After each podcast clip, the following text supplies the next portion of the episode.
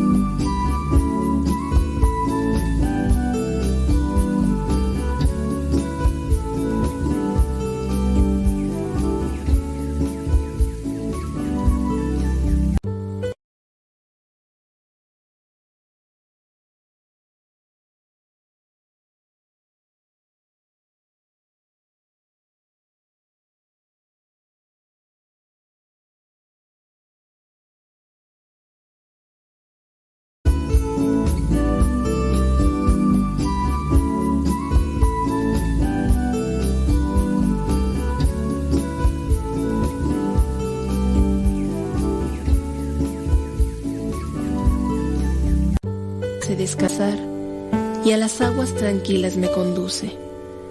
Me da nuevas fuerzas y me lleva por caminos rectos, haciendo honor a su nombre. Aunque pase por el más oscuro de los valles, no temeré peligro alguno, porque tú, Señor, estás conmigo. Tu vara y tu bastón me inspiran confianza. Me has preparado un banquete ante los ojos de mis enemigos. Has vertido perfume en mi cabeza y has llenado mi copa a rebosar. Tu bondad y tu amor me acompañan a lo largo de mis días. Y en tu casa, oh Señor, por siempre viviré. Gloria al Padre, al Hijo y al Espíritu Santo, como era en el principio, ahora y siempre, por los siglos de los siglos. Amén.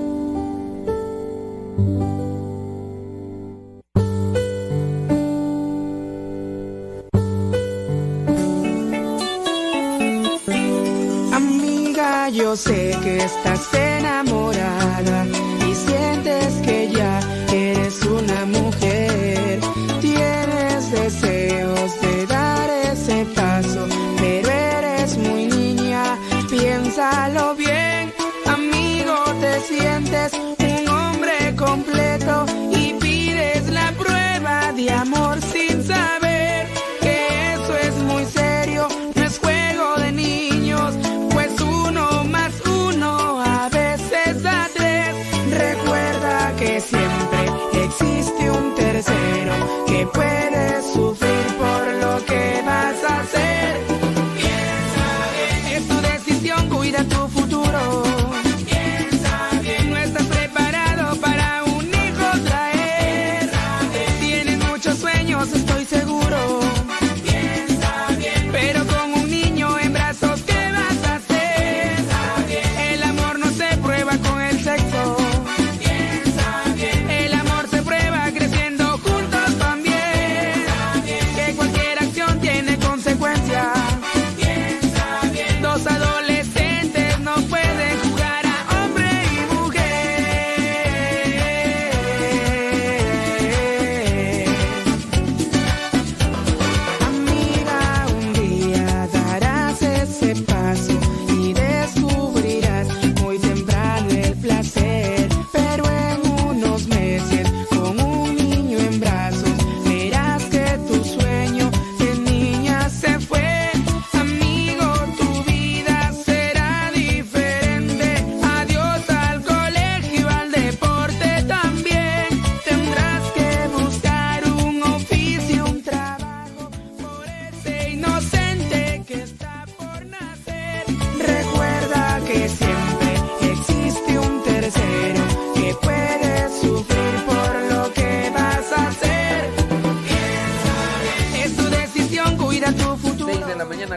minutos.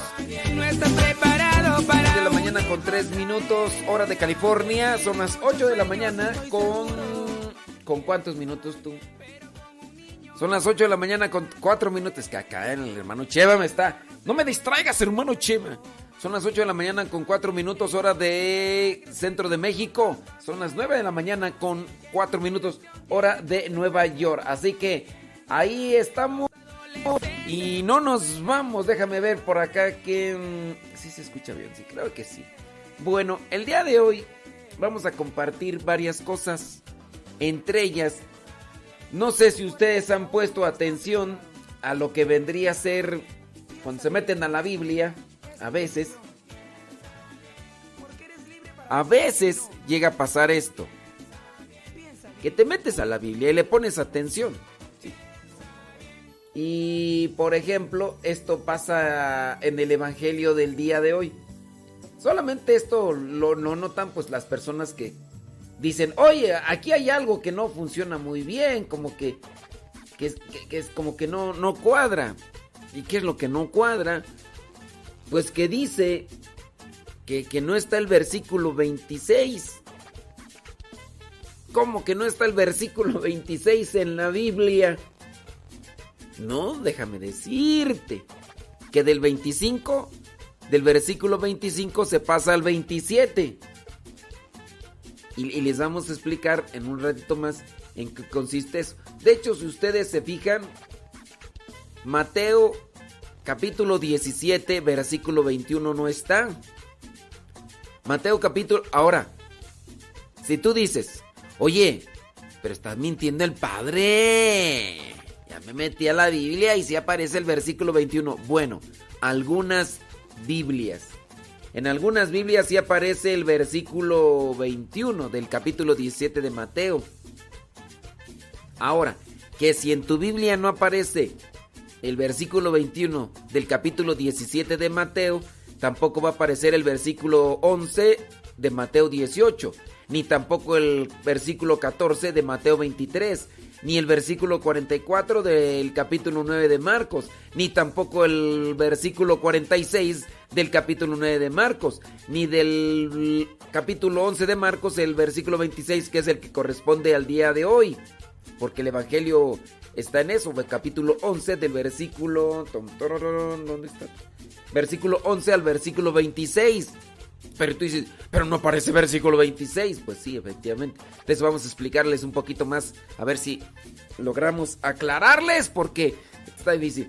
Marcos quince, veintiocho no está, el versículo veintiocho no está de Marcos quince. Tampoco está en algunas, esto, les digo, esto en algunas. Tampoco está el versículo treinta y seis del capítulo diecisiete de Lucas. Tampoco está el capítulo diecisiete de, veinte, de Lucas veintitrés. Tampoco está el versículo cuatro de Juan cinco. Tampoco está el versículo treinta y siete del capítulo ocho de Hechos. Tampoco está el, el versículo treinta y cuatro del capítulo quince de Hechos. Tampoco está el versículo veintinueve del veintiocho y... Y podemos así ir mencionando más cosas. Eh, tampoco está el veintiocho, veintinueve del capítulo veintiocho de Hechos. Bueno, para los que buscan nuestro evangelio en el Spotify o en nuestra página de... ahí en nuestras redes sociales, ya les expliqué un poquito. Les voy a explicar un poquito más extensamente por qué no aparecen ciertos versículos en la Biblia. ¿Por qué no aparecen ciertos? Les voy a explicar un poquito. Sí, porque ya ahorita algunas personas ya me están dando réplica. No, no me están dando réplica. Están repitiendo lo que yo ya les expliqué en el Evangelio porque lo escucharon. Y qué bien, qué bien que ya, ya lo asimilaron. Pero hay personas que pues me van a necesitar un poquito más de explicación. Así que de eso y otras cosas más vamos a estar hablando un poquito más adelante, porque ahorita hay algunas cosas. Oiga, el evangelio del día de hoy nos habla de cuando Jesús entró al templo de Jerusalén y sacó a la gente. Aquella gente que estaba vendiendo, que estaba cambiando monedas. Y esto también tiene que cuestionarnos, no solamente para enfocarnos y decir, ay, mira, hasta Jesús se enojaba, ¿eh? Hasta Jesús se enojaba, ¿eh? Y...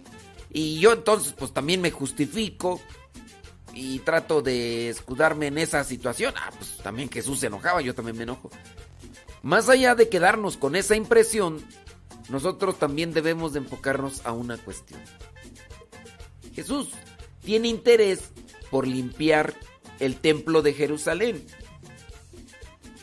El templo nuestro, el templo del Espíritu Santo, nuestro cuerpo. Y yo vengo a traer un cuestionamiento y una pregunta. ¿Cada cuánto limpiamos el templo del Espíritu Santo? Teniendo en cuenta de que mi cuerpo es templo del Espíritu Santo. Lo limpio yo. Lo, lo trato de, de purificar. ¿Cuántos de nosotros no podríamos traer... Mmm, pensamientos que son tóxicos, de orgullo, de soberbia, de vanagloria, de prepotencia, de odio, de rencor? Y a veces esos pensamientos están enfocados hacia personas que, que son parte de nuestra familia, no justificando que la persona pueda decir, ah, entonces estás diciendo que no hay que odiar a nuestros familiares, pero sí uno puede odiar a los demás. No, no se debe de odiar a nadie, porque en la medida en que uno llega a cultivar ese tipo de sentimientos hacia cualquier persona, también al mismo tiempo tú estás lastimándote, te estás ensuciando. Por eso no se debe de tener ese tipo de sentimientos negativos hacia los demás, porque al mismo tiempo, cuando los lanzas a los demás, tú también te estás ensuciando. Tú lanzas o, o llegas a cultivar, a, a sacar esos sentimientos de odio y de rencor, Y, y los expresas, los lanzas o los proyectas hacia otra persona.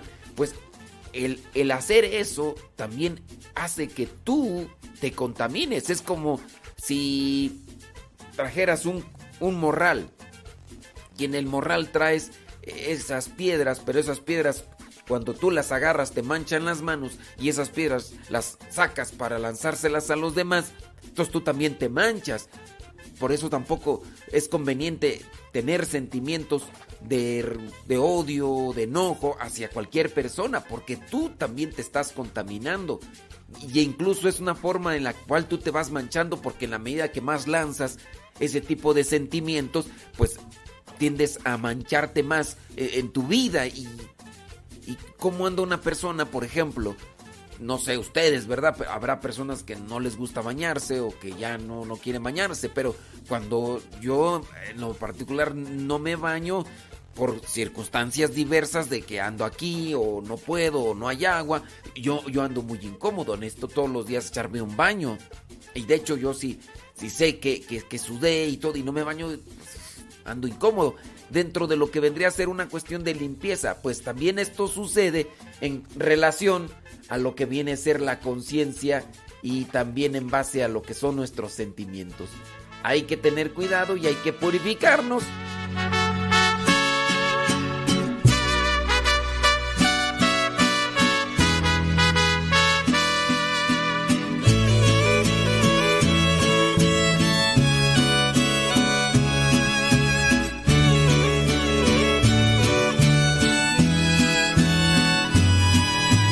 Allá de las estrellas hay un mundo sin igual, donde las costas son bellas, donde ya para pa, pa, pa, pa, pa. Es la tierra prometida que el Señor nos ofreció a todo el que le siga a Jesús el Salvador. Por eso yo te que sigas su camino, hay huellas en la arena. Prima, prima, ¿qué pasiones, prima, prima? Qué milagro. ¿Todo bien, prima? Oye, todavía anda mi tía por allá en... Allá por allá, por donde andas, allá en... En el, en el Gringolandia, ¿o qué onda? Bueno, yo, yo, yo espero que sí, porque Gringolandia es Gringolandia. Pura felicidad, si tú subes a esa barca con Jesús de Nazaret, te dará del agua viva y ya no tendrás más sed. Por eso yo te digo que sí.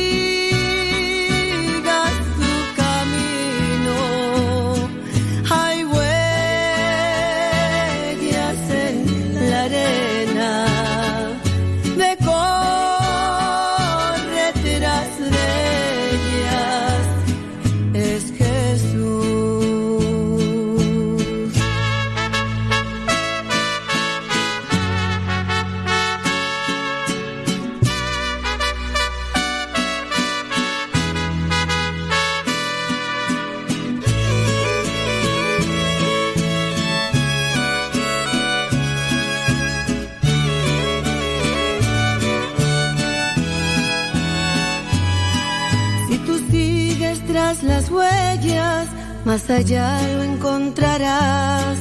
Trae una barca bien llena de pura felicidad. Si tú subes a esa barca oh Jesús de Nazaret, te dará del agua viva y ya no tendrás más sed. Por eso yo te digo que sigas tu camino. Hay huellas en la arena, ve, corre tras ellas, es que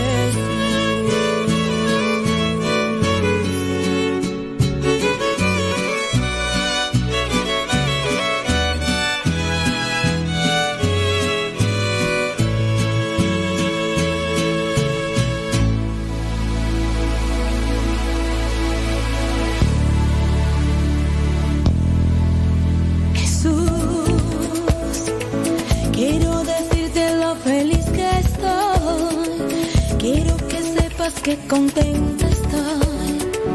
Quiero que sepan lo bueno que eres.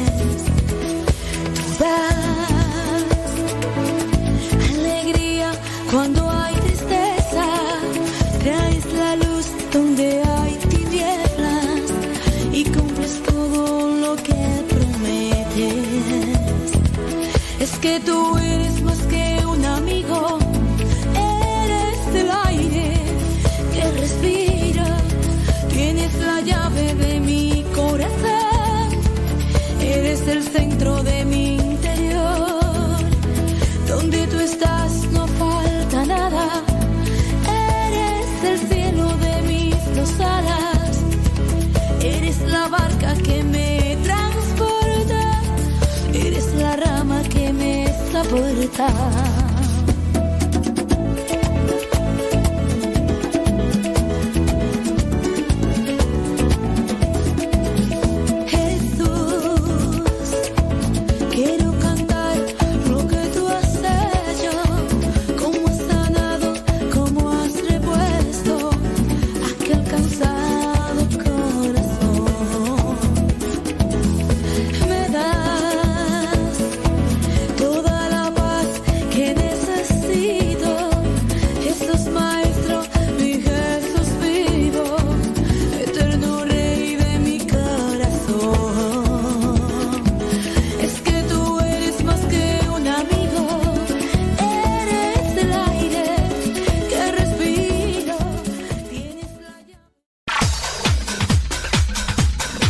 Santo no es aquel que nunca ha pecado, sino aquel que se levantó de sus miserias. Vamos a escuchar el segmento El Santoral de hoy y aprendamos de aquellos hombres algunas enseñanzas para poder mantenernos en el camino que nos lleve al encuentro con Cristo, es decir, en el camino de la santidad.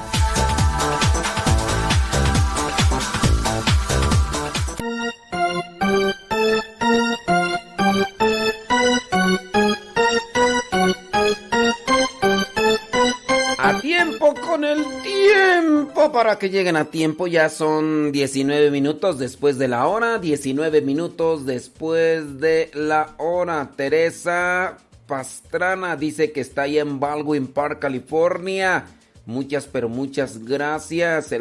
Saludos, dice Elvira Bernal desde Juárez. Saludos, dice, gracias. Y bueno, ahí estamos ya conectados en el día de hoy. El Santoral es veintiocho, viernes. Es vi, vi, vi, vi. ¿A quién le da alegría que llegue el viernes? En Bibi.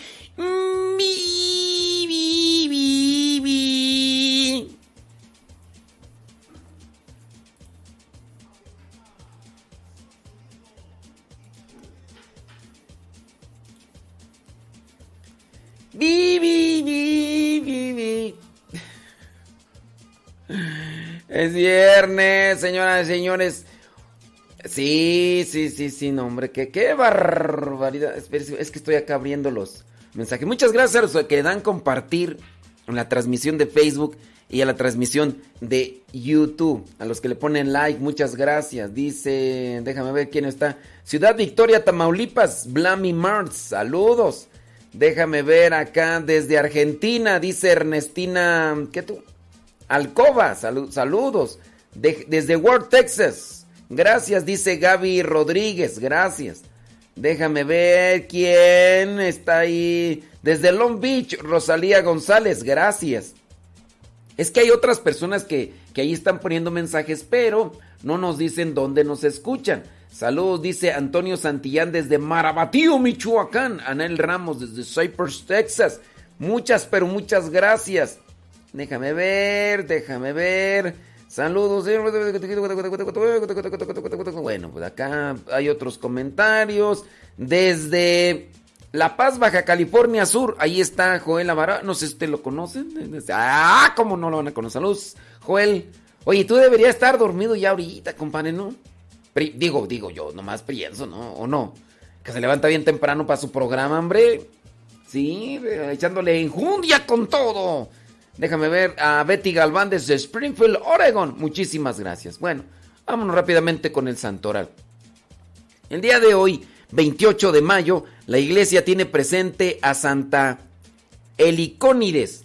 Santa Heliconides dice que murió allá en el siglo tercero. Dice, ¿cómo murió? Ah, murió. Santa Heliconides murió decapitada. La iglesia también tiene presente a Santa... No, a San... San Carauno. San Carauno del siglo quinto, ahí en la Galia.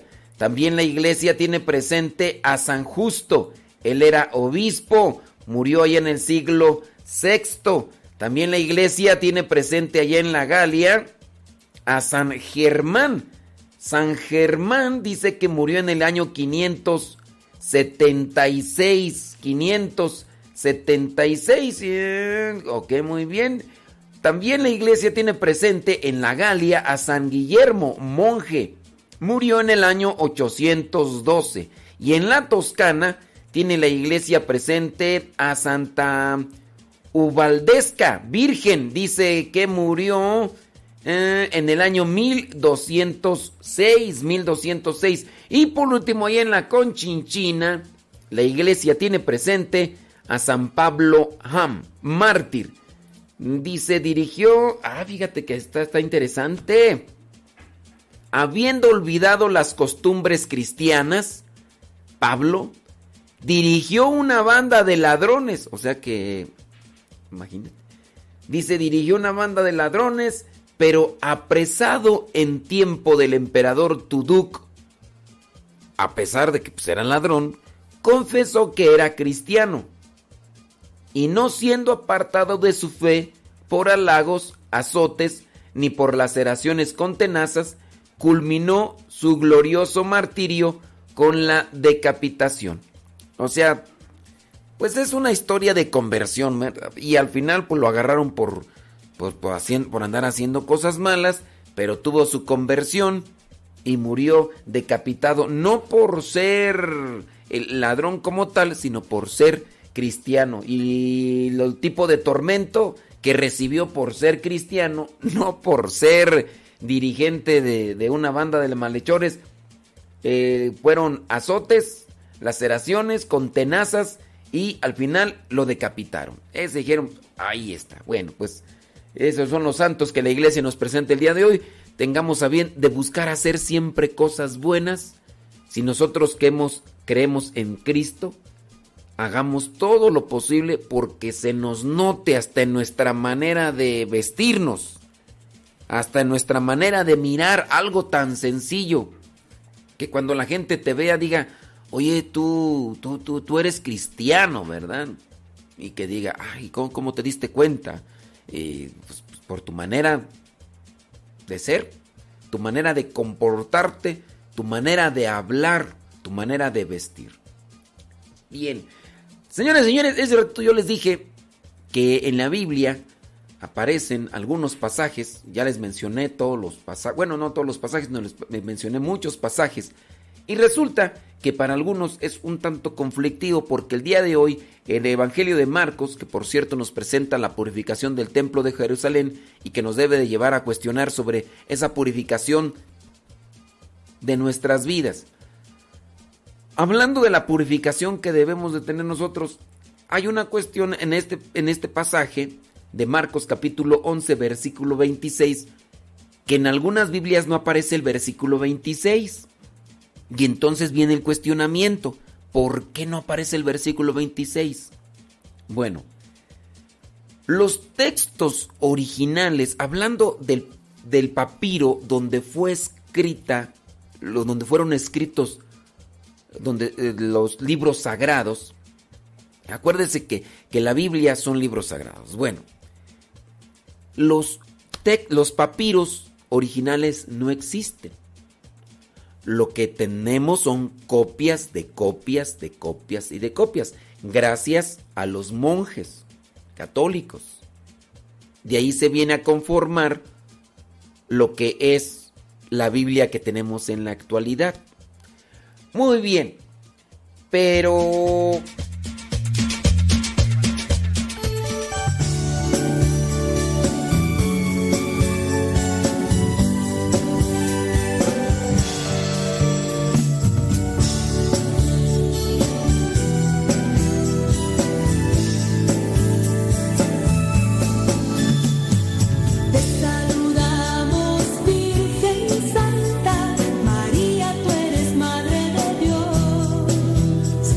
No sé.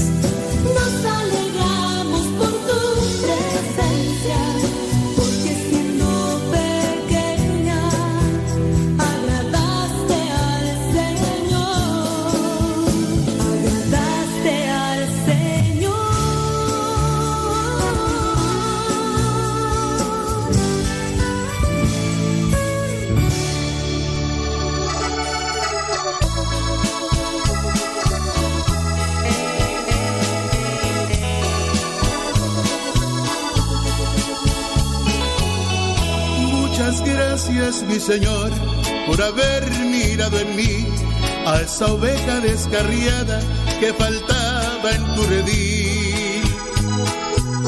Me encontraste muy herido, con el alma destrozada, porque tú, Señor, sabías todo lo que había en mí.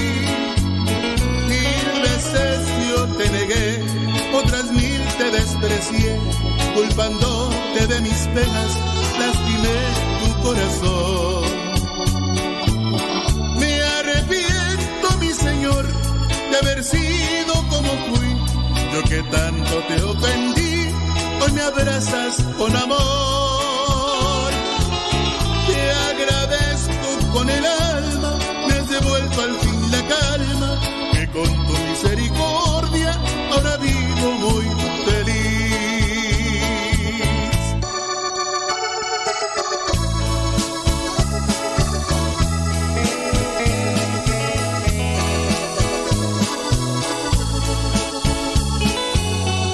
Muchas gracias, mi Señor, por haber mirado en mí a esa oveja descarriada que faltaba en tu redil. Me encontraste muy herido, con el alma destrozada, porque tú, Señor, sabías todo lo que había en mí. Mil veces yo te negué, otras mil te desprecié, culpándote de mis penas, lastimé tu corazón. Me arrepiento, mi Señor, de haber sido como fui. Yo que tanto te ofendí, hoy me abrazas con amor. Te agradezco con el alma, me has devuelto al fin la calma, que con tu misericordia ahora vivo muy feliz.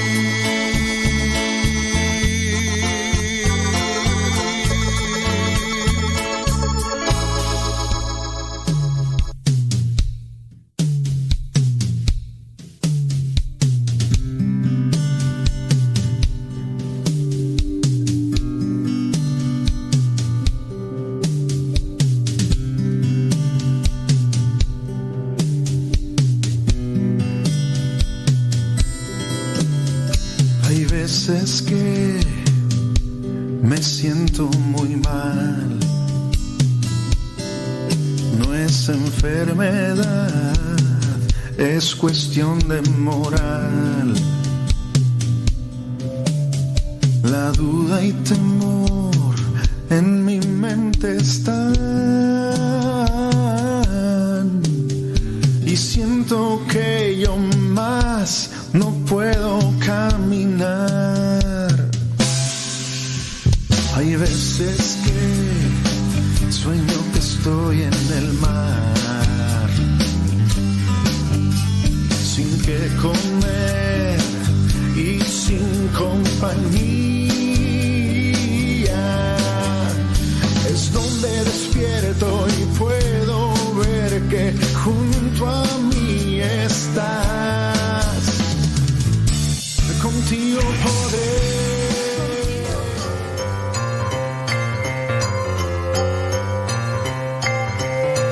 Para todos los que les gustan las trivias bíblicas, ahí les va una.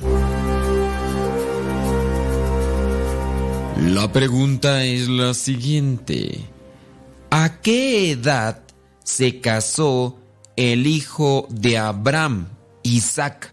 ¿A qué edad se casó Isaac, el hijo de Abraham? ¿Se casó a los veinte años? ¿Se casó a los treinta años? ¿O se casó a los cuarenta? ¿A qué edad se casó el hijo de Abraham? ¿A qué edad se casó Isaac? ¿A los veinte, a los treinta o a los cuarenta? Si tú respondiste que Isaac se casó a los veinte, déjame decirte que te equivocaste, sí. Si tú dijiste que se casó a los treinta, pues también te equivocaste. Isaac se casó hasta los cuarenta años. Yo me pongo a pensar, imagínate, Dios visita a Abraham ya siendo grande y le promete descendencia, le promete bendición sobre su familia. Llega a tener solamente un hijo, un hijo con su mujer, porque tuvo otro hijo con una de las criadas, pero pues bueno, solamente un hijo con su mujer, fue Isaac. Dios le había prometido que iba a ser padre de multitudes. Después tiene a su hijo Isaac. ¿Qué hubiera pensado en este caso a Abraham cuando ve que su hijo llegó a los veinte años y no se casaba? Dieron los treinta años y no se casaba. ¿Qué hubiera pensado Abraham si de repente recibe la noticia pues de que va a ser padre de multitudes y ve que su hijo Isaac a los veinte años y no se casa? Los treinta. Los treinta y tampoco se casa. Hasta los cuarenta años se casó Isaac. Sí, se casó Isaac a los cuarenta. Ahora viene otra situación todavía más difícil que incluso va a dar pie para hacer otra trivia. Se casó Isaac a los cuarenta años. Se casó a los cuarenta años con Rebeca.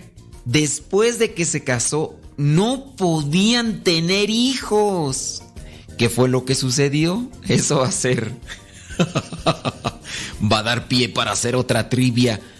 ¿Hasta los cuántos años de estar casados tuvo su hijo, su hijo Isaac? O bueno, en este caso, fueron dos hijos, ¿verdad? Tú sabes que tuvieron dos hijos.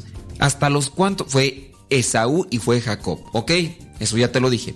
Para, pero no te voy a decir hasta los cuántos años. ¿Hasta los cuántos años de casado tuvo sus hijos Isaac? Eso va a ser pregunta para otra trivia. Pero imagínate, Dios le promete a Abraham que va a ser padre de multitudes cuando se tenía setenta y cinco años, no tenía hijos. La pregunta es, ¿a qué edad? Bueno, vamos a dejarlo, ¿verdad? ¿A qué edad tuvo su hijo Abraham? ¿A qué edad llegó a tener su hijo Abraham? Eso será también para otra trivia. Pero te lo dejamos solamente así. La situación... para los hijos de Dios no es nada difícil, no es nada sencilla. Se tiene que pasar por momentos de prueba, de paciencia, de espera y pues de mucha oración. Abraham recibe la promesa de parte de Dios a los setenta y cinco años. Pasa mucho tiempo y ya después de mucho tiempo llega a tener a su hijo Isaac. Es el único que tiene, el primogénito, el único. Tiene otro con una criada, pero nomás no. Después, su hijo Isaac, hasta los cuarenta años, se casó. Y después pasan varios años en los que Isaac no podía, bueno, más bien su esposa, no podía tener hijos. ¿Cuántos años duró de casado y no tenían hijos? Bueno, pues eso va a ser pregunta para otra trivia. Así que es interesante ver cómo... a pesar de que estas personas tienen una relación muy cercana con Dios, tienen la bendición de Dios, las cosas no son tan sencillas. Así que pídele a Dios, sé muy paciente, esfuérzate en cumplir con su voluntad y Dios te concederá aquello que le has pedido en su momento. No desesperes. Por cierto, tú puedes verificar que se casó Isaac a los cuarenta años en el libro del Génesis, capítulo veinticinco, versículo veinte.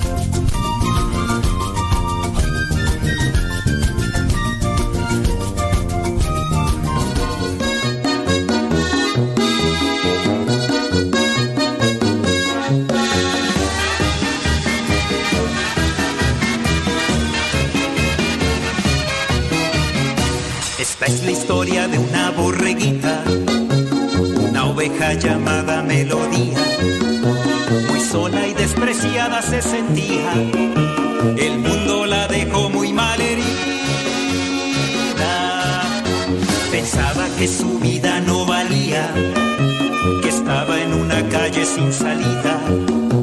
Cuando escuchó una voz que la llamaba, que todos sus pecados perdonaba.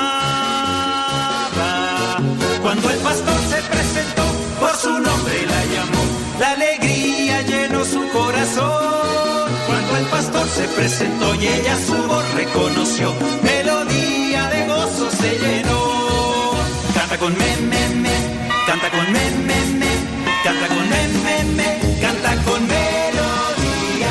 Me, me, me, danza con me, me, me, danza con me, me, me, danza con melodía.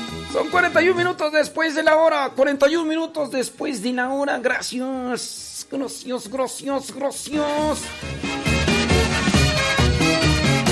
La oveja melodía está contenta, está llena de paz y de esperanza. Bien sabe que el pastor nunca la deja. Por acá me está diciendo este, ¿quién es tú? Que no le mandé el evangelio. Dice, no me mandó el evangelio. Bueno, yo se los mando el evangelio ahí en la página de Facebook. ¿Quién es la que está ahí reclamando? Esther Vázquez dice, padre, no me mandó el evangelio del viernes veintiocho. ¿A dónde no te lo mandé? Yo lo mandé ahí a, la, a, a, los, a los grupos de WhatsApp y también al grupo de Telegram. Que tú no estés en esos grupos, pues a ti no te lo mandamos. Eh. Y si no, ahí está en nuestra página de Facebook. Búscanos ahí en nuestra página de Facebook. Y si no te has registrado ahí para los grupos de WhatsApp, o si te saliste de los grupos de WhatsApp, porque hay gente, da, ah, como son de veras, que se meten eh, al grupo o que piden, ay, méteme al grupo, y se salen al otro día. Pues sí. Así que Esther Vázquez, pues sí. Si no estás tú dentro de esos grupos, pues cómo te vamos a mandar el WhatsApp. De hecho, ahí en nuestra página de Facebook, todos los días, me sorprende porque me llegan muchos mensajes. Dicen, padre, agrégueme. Padre, agrégueme. Y así como que, ¿y cómo te agrego? Pues, ¿y cuál es tu número de teléfono? ¿Qué rollo? No. No, no, no me lo, no me lo dan. Pero ahí en la página de Facebook, con darle solamente clic a un link, ustedes se van directamente al WhatsApp. Así bien sencillito, bien sencillito. Solamente que pues no sé. Pero todos los días pongo ese link y me sorprende porque todos los días me llegan, padre, agrégueme, padre, agrégueme. Y pues, y digo, pues, o sea, sí, pero ahí está tan sencillo, o sea, para que, mmm, sin necesidad de que yo te agregue, con que le des tu clic, ya, ya te, te agregues. Otra de las cosas, tú, hay muchas personas que me mandan números y dicen, padre, agrega fulano, sutano, mangano, perengano, ¿no? Ya tengo comprobado, por lo menos en lo que a mí me toca, de todos los números que me dan, una mayoría, una mayoría mmm, no quiere el evangelio. Sí, a lo mejor tú dices, yo quiero que le mande el evangelio a, a, a, a mi primo, porque mi primo anda bien descarriado. Cuando ustedes me dan el número de su primo y si su primo no quiere, pero tú quieres que yo le mande el evangelio porque piensas que le va a ayudar, pero si tu primo no quiere, tu primo me bloquea. O hasta me dice cosas malas, nada más que pues yo cuando me dicen cosas malas, yo a ustedes se las regreso, les digo, ahí va para la persona que me dijo que le agregara, todo para ella, todo para ella. Pues sí. Y así hay personas veras que a veces me mandan hasta diez contactos. Yo ya lo que hago es mandarles un mensajito aparte, le digo, oye, eh, la persona fulana de tal me dio tu número, dice que te mande el evangelio, pero yo te pregunto a ti, ¿tú quieres que te mandemos el evangelio? De veras, de, de puedo decirles que muchas de las veces hasta de quince contactos solamente uno me dice, sí, mándemelo. Y después me bloquea. Pero, pues en ese sentido, pues uno a veces no puede estar allí obligando, ¿verdad? Pero, entre lo que son peras y son manzanas, criaturas del Señor. Ahí, ahí se los dejamos en el, en, en el Facebook, por si ustedes quieren ahí. Dice, padre, no sé qué pasó, pero no me mandó el evangelio.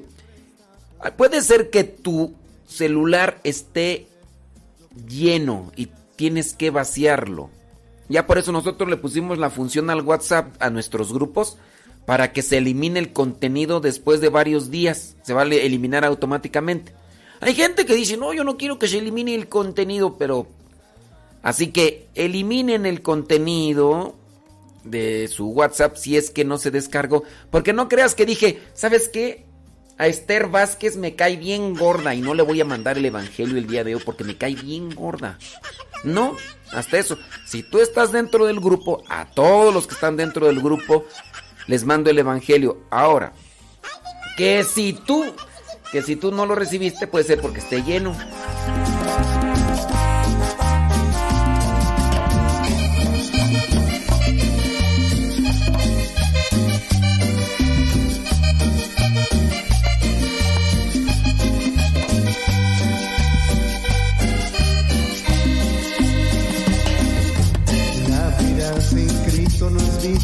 Todo estaría a la deriva, el barco en el mar se hundiría y no tendríamos salida. Pero qué bueno que tengo a un amigo y él siempre está conmigo. Él me ayuda a vencer lo que me puede hacer caer. Viva mi Cristo Jesús, sumo y eterno sacerdote. Señor, creador de las misiones, Cristo salvador del mundo, enséñanos a ser como tú, y nunca nos dejes de tu mano, mi buen Jesús, mi amado hermano.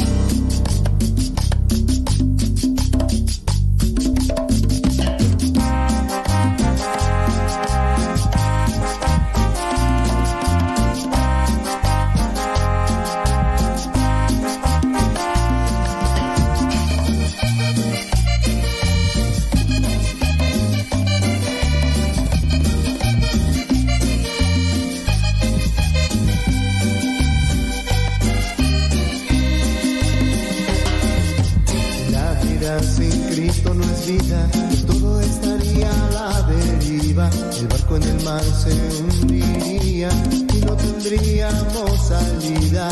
Pero qué bueno que tengo a un amigo y él siempre está conmigo.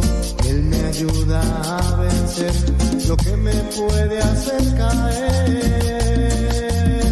Viva mi Cristo Jesús, sumo y eterno sacerdote. Señor, creador de las misiones, Cristo salvador del mundo, enséñanos a ser como tú, y nunca nos dejes de tu mano, mi buen Jesús, mi amado hermano.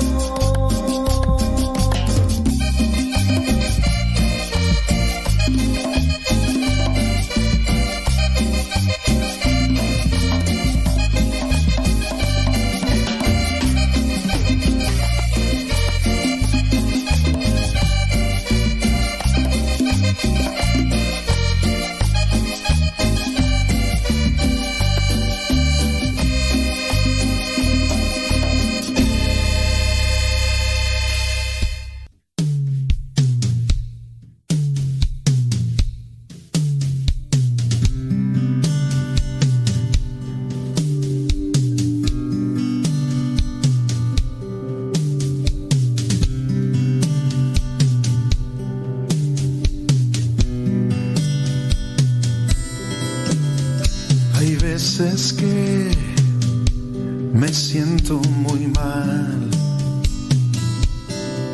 no es enfermedad, es cuestión de moral.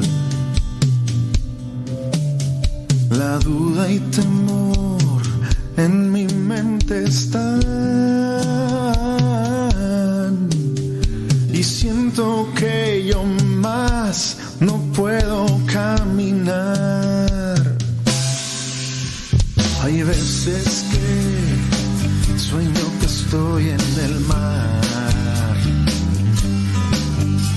sin qué comer y sin compañía.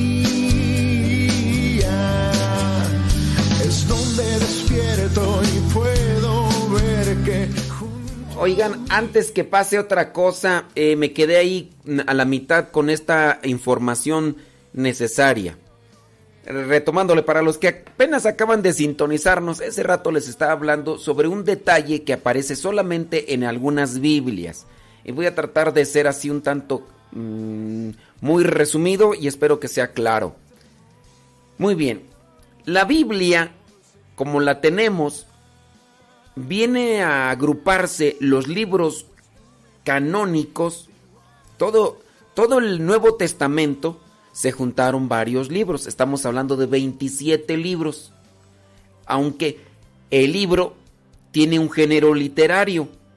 Incluso algunas, dentro de lo que es el género literario, están denominados como cartas.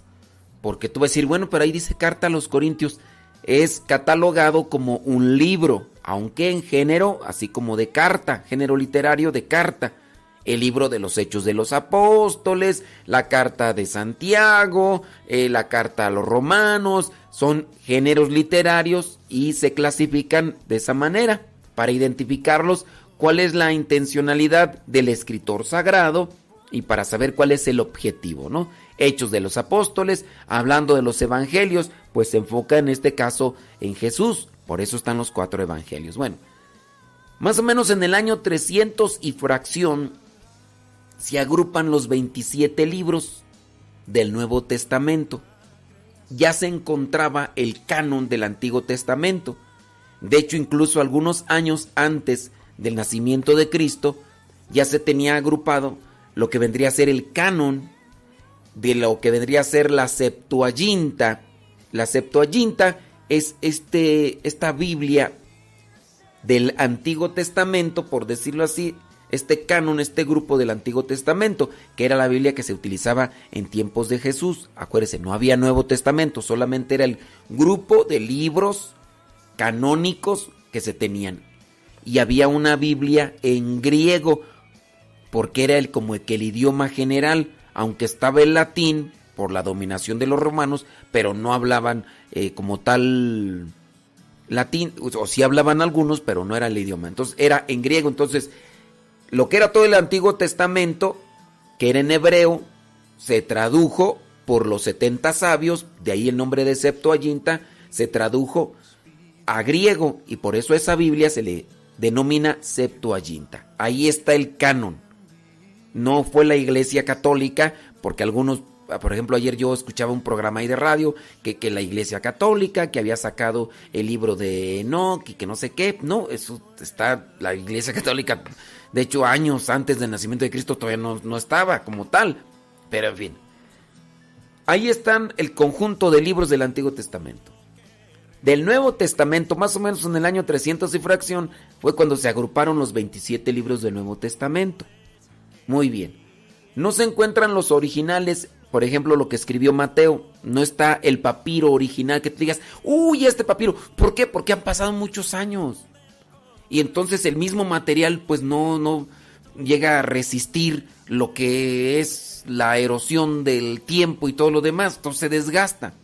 Lo que se ha tenido hasta el año trescientos y fracción son aquellos copias que se llegaron a hacer. Muy bien, pues ya entonces se tienen los libros como tal, está la Biblia. Recuerde que no fueron, la Biblia no fue escrita con capítulos y versículos. Esto de los capítulos fue colocado hasta en el año mil doscientos y fracción, y de hecho fueron católicos los que le pusieron el capítulo primero y después otro católico le puso los versículos. Gracias a los católicos están los capítulos y los versículos. Eso fue hasta el año mil doscientos y fracción. Bien, pasa el tiempo y se hacen descubrimientos en algunas cuevas y se encuentran algunos pergaminos. Y en esos pergaminos están escritos pasajes bíblicos. Y resulta que esos pergaminos son más antiguos que aquellos pergaminos de los cuales se sacó lo que vendría a ser el texto bíblico. Entonces, si tú dices, a ver, de esta copia de lo que tenemos ahora, hay un, se acaba de encontrar un pergamino más antiguo que este, y en este aparece una frase, y en el que está más antiguo no aparece, pero en este en, eh, están los versículos. Dicen, bueno, pues si ya están los versículos y está ahí señalado, pero en aquel pergamino muy antiguo no aparece ese, esa, esa frase, entonces, pues por eso es que algunas Biblias no traen algunos versículos, porque en pergaminos que se han encontrado recientemente, y de hecho hace unos meses se encontraron otros pergaminos muy antiguos y habría que analizarlos. Son cientos y cientos de pergaminos, de copias y copias que se han encontrado. Y por eso es que dijeron, pues a lo mejor aquí el que estaba traduciendo agregó estas palabritas, pero entonces las vamos a quitar porque en los más antiguos, de los que son los primeros, no aparece. Y esa vendría a ser una como explicación muy sencilla de por qué no aparecen esos versículos.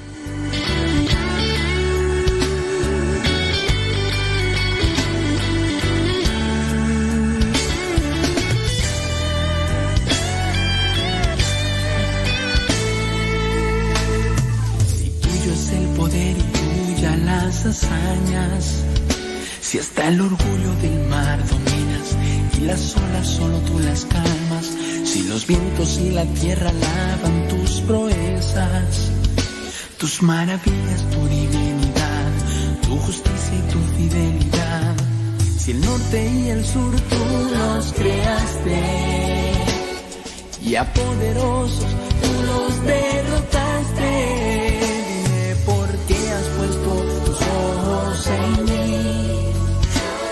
Muchas veces yo te negué, cuántas veces yo te perseguí, dime por qué has puesto tus ojos en mí.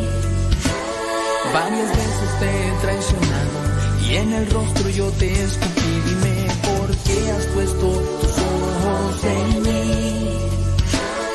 Muchas veces te crucifiqué y otra vez viniste por mí, dime por qué has puesto en mí.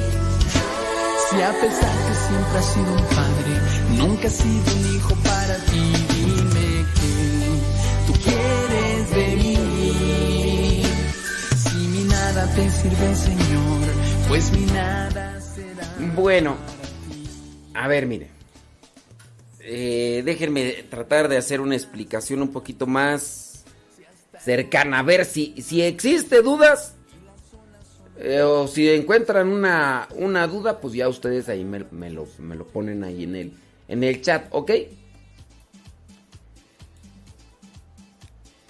Pasaron, eh, se escribió, hagan de cuenta. Mateo escribió, ¿no? Mandaba estos escritos porque Mateo cuando escribió, incluso Marcos cuando escribió, o, o Lucas cuando escribió, no tenían como que esa proyección de, ¿sabes qué? Voy a escribir y lo voy a guardar muy bien para las generaciones futuras y que las generaciones futuras sepan de lo que hizo Jesús. No, la verdad es que tanto San Pablo como los otros escritores sagrados escribían para ayudar e iluminar la vida de los cristianos que estaban en otras comunidades. Pablo iba a un lugar y hacían un, una, eh, comenzaban a anunciar el evangelio. Muy bien, ahí les dejo la poquita de enseñanza que puedo y me tengo que ir a otra comunidad. Los de Corinto le mandan mensajes también por papiros así escritos a Pablo. Oye, ¿y cuándo vas a venir a ilustrarnos? ¿Cuándo vas a ayudarnos en esto? Pues no puedo ir, lo que pasa... Pues que es que yo tengo varias actividades. Miren, les voy a mandar una carta. Les voy a mandar esta. Les voy a mandar aquello. Pues eran las formas pues que, que se utilizaban en, lo, en su tiempo. Esas cartas, esos escritos, así también, por ejemplo, hablando de los evangelios, las comunidades los fueron guardando. Hacían copias para compartírselos a otras comunidades. Hacían copias. Por eso, San Juan, en el libro del Apocalipsis, viene a remarcar que hay de aquel que quite o agregue cosas a lo que ya está escrito. Es una advertencia para que no se vaya a deformar el asunto. Muy bien. Pues han pasado los años, la iglesia buscando hacer una revisión de todo lo que ya se encuentra, agrupan los libros y dicen, bueno, vamos a establecer ya algo porque, eh, pues sí, eh, algunos con muy buena intención hacen esto, hacen lo otro, aquello. Tenemos ya que establecer, este es el conjunto de libros inspirados por Dios. Son veintisiete del Nuevo Testamento. Muy bien. Aquí están los veintisiete libros. ¿Y de, do- de dónde los agarraron? Pues de las copias, de las copias, de las copias, de las copias. Y ya, ¿no? Pongamos así que para el año trescientos veintitantos establecieron. ¿De dónde habían agarrado los escritos, o más bien los, los papiros? Imagínate que esos papiros sean del año doscientos ochenta, ¿no? Ah, es un ejemplo. Agarraron los papiros del año doscientos ochenta y dijeron, de este papiro vamos a poner eh, así, vamos a hacer aquí, estos, este papiro es el que vamos a agarrar como base para poner el libro de los Hechos, ¿no? Por decirlo así. Y ya se quedó. En el año mil doscientos y fracción, en el año mil doscientos y fracción, un católico, no me acuerdo ahorita su nombre, le pone capítulos. Dice, ¿sabes qué? Va a ser mejor si lo dividimos por capítulos los libros. Ah, fíjate, ya estamos hablando del año mil doscientos y fracción. Tiempo después, creo que en el año mil quinientos, no recuerdo bien, un otro católico dice, vamos a dividirlo por versículos para que sea también más fácil. Ya está el capítulo, muy bien, ahora por versículos. Mil, ponle mil trescientos, mil cuatrocientos. ¿Qué pasa? Que en los recientes descubrimientos, en algunas cuevas, grutas, y que todo se ha dado, se ha, se ha descubierto, pues así, incluso ¿saben quién lo ha descubierto? Muchos de estos descubrimientos de los libros antiguos lo han hecho niños. ¿Y por qué lo han hecho niños? Pues son niños que andaban cuidando sus cabras. Andaban cuidando sus cabras. Y por ahí una cabra se les perdió. Andaban ahí entre las piedras y se dieron cuenta que había una cueva. Y se metieron a la cueva y encontraron que habían cosas escondidas allá en lo oculto. Como estas cuevas están metidas entre las montañas, no hay una evidencia de que, ah, no, pues mira, ahí en la montaña, desde aquí se ve la entrada, que en esa montaña hay una cueva. No, son montañas ocultas. No, no montañas ocultas, son cuevas ocultas en las montañas. Y por eso estos niños, a veces así como accidentalmente, quebraron, movieron esta piedra y se encontraron con aquello que, pues, ¿quién sospechaba que ahí estaba una cueva? ¿O quién sospechaba que ahí estaba algo escondido? Pues nadie. Y estos niños, o muchos de estos descubrimientos, se dieron así, accidentalmente. Y ahí en lo, o lo oculto encontraron los jarrones con estos papiros antiguos. ¿Cómo escribían antes? Pues antes escribían en la piel de los animales. O sea, pues, primero los mataban, ¿no? ¿Cuándo fue? Hace una semana, ¿no? Déjame ahorita, te voy a buscar la información, porque resulta que acaban de agarrar a unos fulanos que andaban vendiendo una Biblia en quince millones de dólares. De hecho, por aquí está la, la noticia. Espérame tantito. ¿Dónde está tú? ¿Dónde está?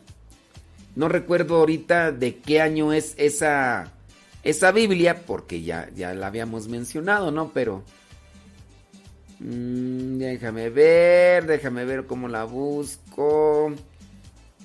¿Cómo la busco? ¿Dónde está? No me acuerdo. Déjame ver cómo le hago para encontrarla. Este... Biblia...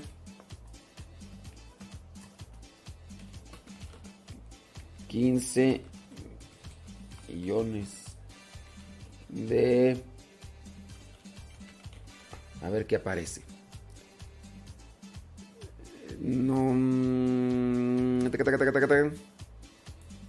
No, no, no está. Déjame ver cómo le hago aquí. Ay, Dios, ¿dónde está tú? ¿Dónde está? ¿Dónde está esa información, hombre? Ya, es que ya no me acuerdo dónde, dónde está. Y de hecho ya, como la tenía guardada, pues ya. ¿Dónde está? ¿Dónde está? ¿Dónde está? ¿Dónde está? Para incluso decirte hace cuánto tiempo de esa Biblia. ¿Dónde está? ¿Dónde está? ¿Dónde está? ¿Dónde está? ¿Dónde está? ¿Dónde está? Espérame tantito. Espérame tantito. No, no la encuentro. La información. Este... Mmm,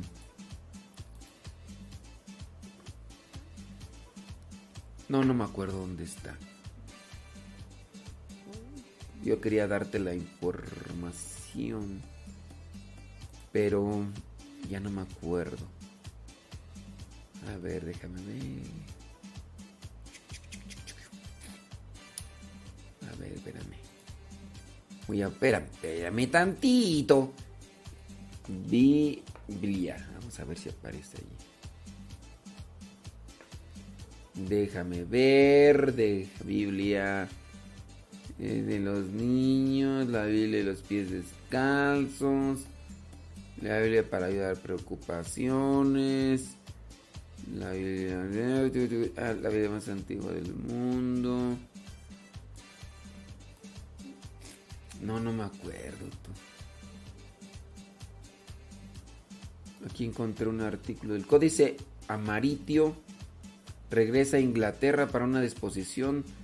Ah, la Biblia más antigua, es del año mil trescientos. Bueno, esa ahorita la checo. ¿Dónde está tú? Ay. Eh, bueno, pues ya ni modo. Ni modo, porque...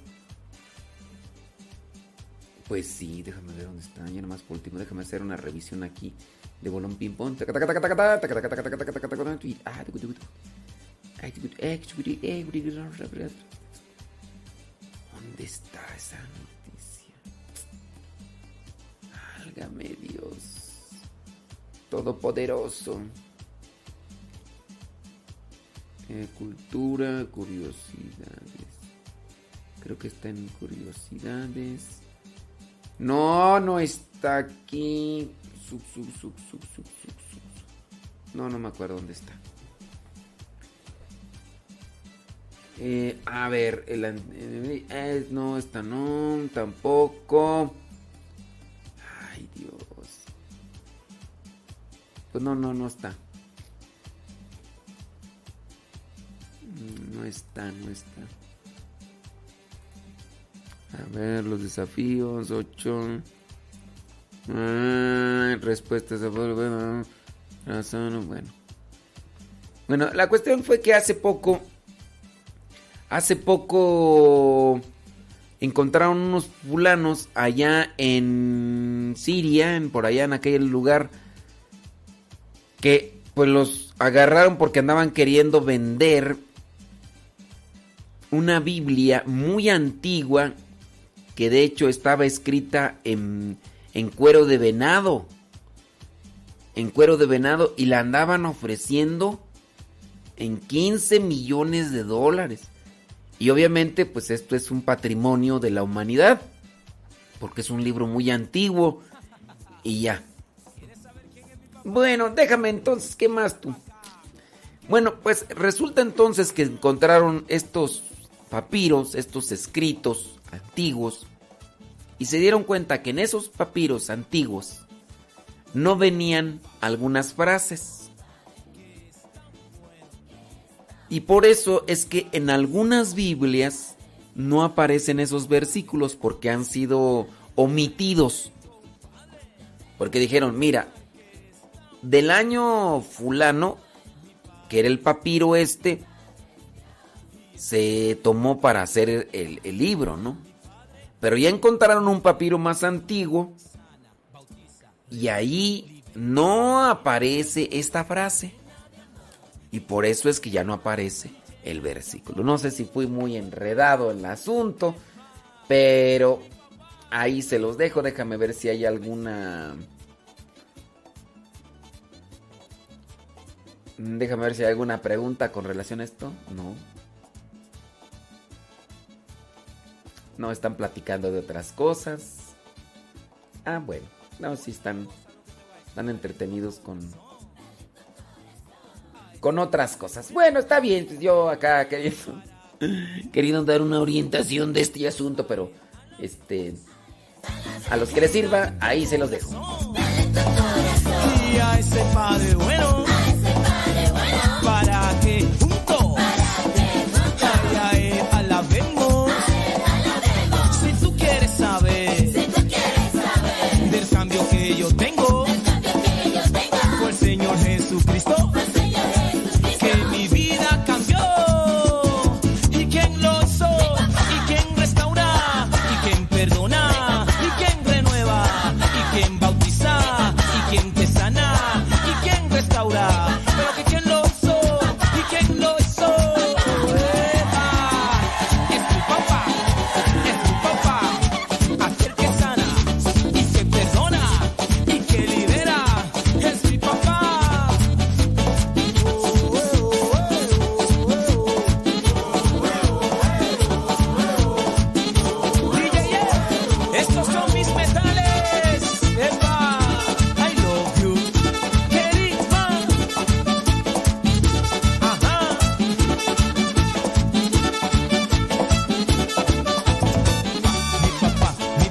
El Señor es mi papá, mi papá, mi papá. El Señor es mi papá, mi papá, mi papá. El Señor es mi papá, mi papá, mi papá. El Señor es mi papá. ¿Y quién lo hizo? ¿Y quién restaura? ¿Y quién perdona? ¿Y quién bautiza? ¿Y quién renueva? ¿Y quién te sana? ¿Y quién restaura? ¿Pero quién lo hizo? ¿Y quién lo hizo? Aleluya,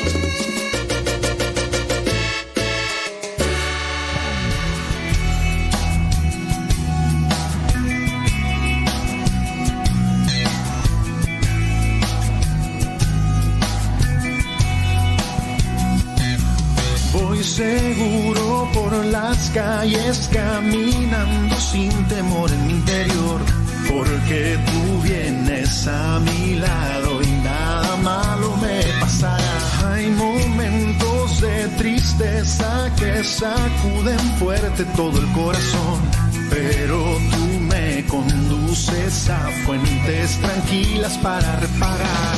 Me das tu paz y yo descanso.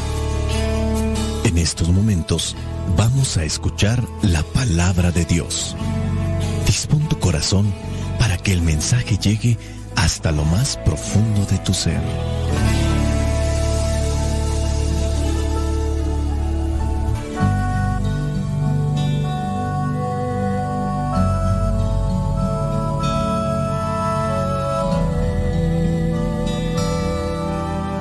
Lectura del Santo Evangelio según San Marcos, capítulo once, versículos del once al veintiséis. Entró Jesús en Jerusalén y se dirigió al templo. Miró por todas partes y luego fue a Betania con los doce discípulos, porque ya era tarde. Al día siguiente, cuando salían de Betania, Jesús sintió hambre. De lejos vio una higuera que tenía hojas y se acercó a ver si también tendría fruto, pero no encontró más que las hojas, porque no era tiempo de higos. Entonces le dijo a la higuera: «Nunca más vuelva nadie a comer de tu fruto». Sus discípulos lo oyeron. Después que llegaron a Jerusalén, Jesús entró en el templo y comenzó a echar de allí a los que estaban vendiendo y comprando. Volcó las mesas de los que cambiaban dinero a la gente y los puestos de los que vendían palomas. Y no permitía que nadie pasara por el templo llevando cosas. Y se puso a enseñar diciendo: «En las Escrituras dice, mi casa será declarada casa de oración para todas las naciones, pero ustedes han hecho de ella una cueva de ladrones». Al oír esto, los jefes de los sacerdotes y los maestros de la ley comenzaron a buscar la manera de matar a Jesús, porque le tenían miedo, pues toda la gente estaba admirada de su enseñanza. Pero al llegar la noche, Jesús y sus discípulos salieron de la ciudad. A la mañana siguiente, pasaron junto a la higuera y vieron que se había secado de raíz. Entonces Pedro, acordándose de lo sucedido, le dijo a Jesús: «Maestro, mira la higuera que maldijiste, se ha secado». Jesús contestó: «Tengan fe en Dios, pues les aseguro que si alguien le dice a este cerro, quítate de ahí y arrójate al mar, y no lo hace con dudas, sino creyendo que ha de suceder lo que dice, entonces sucederá. Por eso les digo que todo lo que ustedes pidan en oración, crean que ya lo han conseguido y lo recibirán. Y cuando estén orando, perdonen lo que tengan contra otro, para que también su Padre, que está en el cielo, les perdone a ustedes sus pecados». Palabra de Dios, te alabamos, Señor. El Evangelio del día de hoy comienza con lo que es este versículo once del capítulo once de Marcos. Y a pesar de que ese versículo once pertenece a otra perícopa, es muy bueno que se presente aquí, ya que menciona que Jesucristo entró en Jerusalén y se dirigió al templo. Quiere decir entonces que Jesús entró, vio, analizó, reflexionó.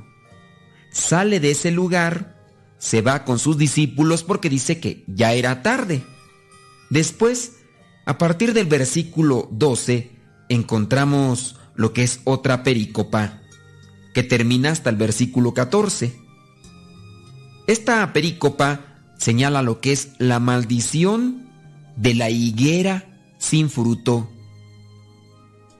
Los estudiosos de la Sagrada Escritura refieren a este pasaje como más bien una parábola.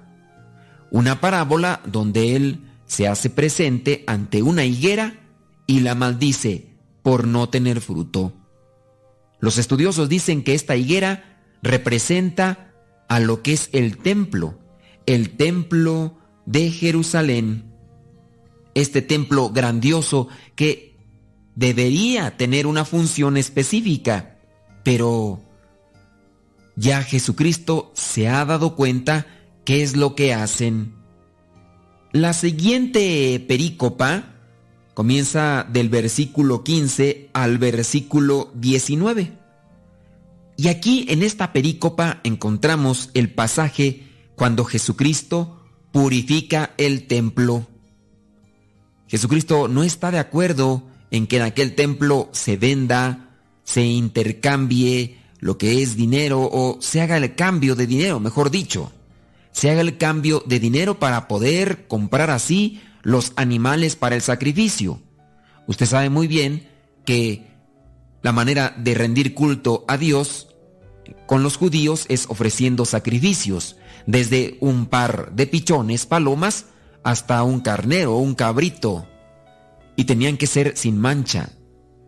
De esta manera, pues el mismo templo ofrecía lo que son estos animales para después darlos en sacrificio. Los vendían.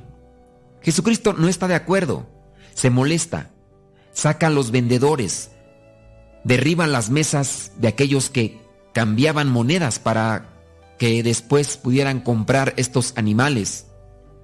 Tanto así que los jefes de los sacerdotes, los maestros de la ley, dice, se enojaron tanto que comenzaron a buscarlo para matarlo. ¿Cuál es la razón de que se hayan enojado ellos? Los estudiosos de la Biblia dan a conocer que se enojaron los maestros de la ley, lo que son los jefes de los sacerdotes, porque ellos eran los dueños de aquellos puestos. Tenían a gente que trabajaba para ellos, que vendía los animales, que hacían el cambio. Y usted sabe que no solamente es el cambio por cambiar, siempre hay una ganancia. Entonces, ya no tenían al templo como un lugar para hacer oración, para ofrecer sacrificios, lo tenían como un lugar para hacer negocios. Eso es lo que reclama Jesucristo, y encontramos en la imagen de la higuera lo que es la postura de este templo. Ya no da frutos. ¿Cuáles son los frutos? El cambiar el corazón, el realmente entregarse a Dios, tener esa comunicación con Dios. El templo ya no está rindiendo esos frutos porque ahora los jefes de los sacerdotes, los maestros de la ley, están buscando más el dinero, la venta. Y no están buscando que la gente realmente tenga un contacto con Dios. Ya no tiene fruto. Es el mensaje que encontramos en esta higuera. Esta higuera que ya no tiene fruto. En este caso, Jesucristo maldice la higuera. Ya no va a tener fruto. La maldice. Después, en el versículo veinte, encontramos que pasan por el mismo lugar donde supuestamente estaba la higuera y encuentran que la higuera se secó. Esa higuera que Jesús había maldecido ya está seca. Tanto así, comienza a secarse también lo que son las aspiraciones de aquellos jefes de los sacerdotes, porque la gente comienza a cambiar y ahora se dedican a escuchar a Jesús, a escuchar la enseñanza que tenían que dar los maestros de la ley, los jefes de los sacerdotes. Eso es lo, eso es lo que tenían que hacer y no lo hacen. Y la gente comienzan ahora a escuchar a Jesucristo. Más crece el coraje y por eso es que persiguen a Jesucristo hasta buscarlo para darle muerte. Y sabemos en qué termina esto. Pero lo que es este pasaje, este evangelio, termina con algo que nos debe de alentar. Sí, quizá las cosas son muy difíciles. Quizá podemos encontrarnos en ambientes muy crueles, en ambientes donde lo que es la maldad, la corrupción, la deshonestidad, incluso pueden llegar también a la iglesia. Quizá a lo mejor lo podemos ver en algunos miembros, algunos sacerdotes, algunas personas que pertenecen a grupos parroquiales que no se les puede mover y uno pueda desanimarse. Quizá a lo mejor ya las personas se han alejado, o usted conoce gente que se ha alejado por ver o por saber de este tipo de deshonestidades dentro de la iglesia. No hay que desalentarnos, no hay que desanimarnos. Y es ahí donde viene el mensaje de Jesucristo. Cuando viene Pedro y le dice: Maestro, mira, la higuera está seca desde raíz. Jesucristo viene a dar un mensaje: la fe. Tengan fe en Dios. Tengan fe en Dios. Las cosas aparentemente están mal. Las cosas son difíciles. Las cosas no tienen solución aparentemente. No. Si tienen solución, hay que tener fe en Dios. No hay que depositar la fe en aquellas personas que quizá nos han desanimado, desconcertado, quizá nos han maltratado, quizá nos han hecho perder la fe. No hay que poner la fe en ellos. La fe se debe poner en Dios. Tengan fe en Dios, dice el versículo veintidós. Pues les aseguro que si alguien le dice a este cerro, quítate de ahí y arrójate al mar, y no lo hace con dudas, sino creyendo que ha de suceder lo que dice, entonces sucederá. Tener fe, tener fe en Dios y que las cosas pueden cambiar. También presentarse uno mismo como solución, presentarse uno mismo como aquella respuesta que se busca dentro de la iglesia. Necesitamos un cambio, y el cambio puede darse desde uno mismo para después motivar y ayudar a los demás.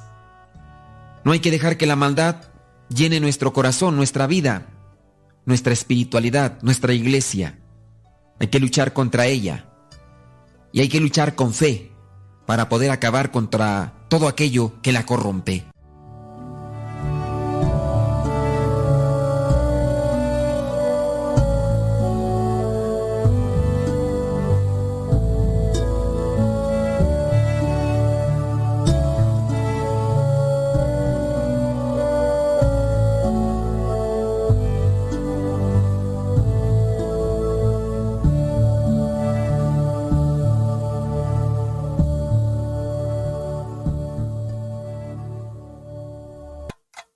sesenta segundos con Dios.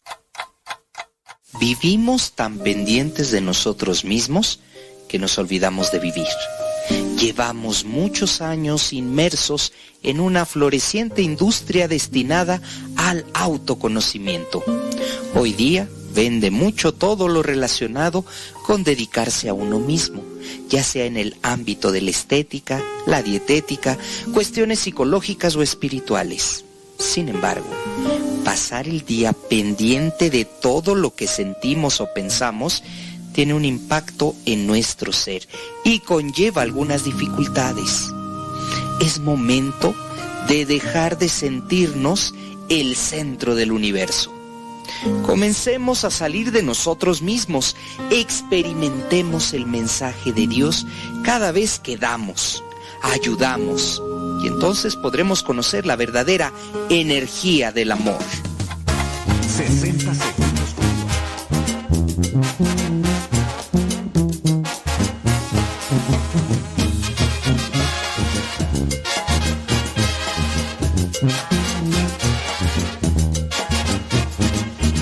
Mira, mira, mira qué bonito, qué bonito es vivir con Cristo. Mira, mira qué bonito, qué bonito y bello es. Mira qué hermoso, qué hermoso es sentirse en gozo. Mira, mira qué hermoso, qué hermoso y bello es. Mira qué lindo, qué lindo es vivir con Cristo. Mira qué hermoso, qué lindo, qué bello es.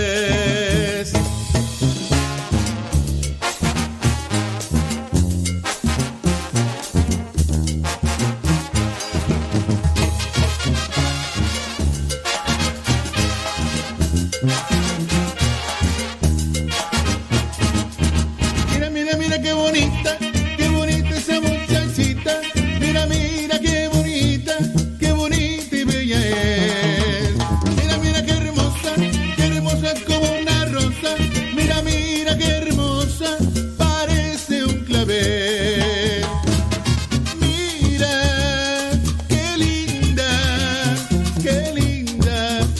dulce virgencita, mira, qué linda, qué hermosa, qué bella es. Mira, qué lindo, qué lindo es vivir con Cristo. Mira, qué hermoso, qué lindo, qué bello es.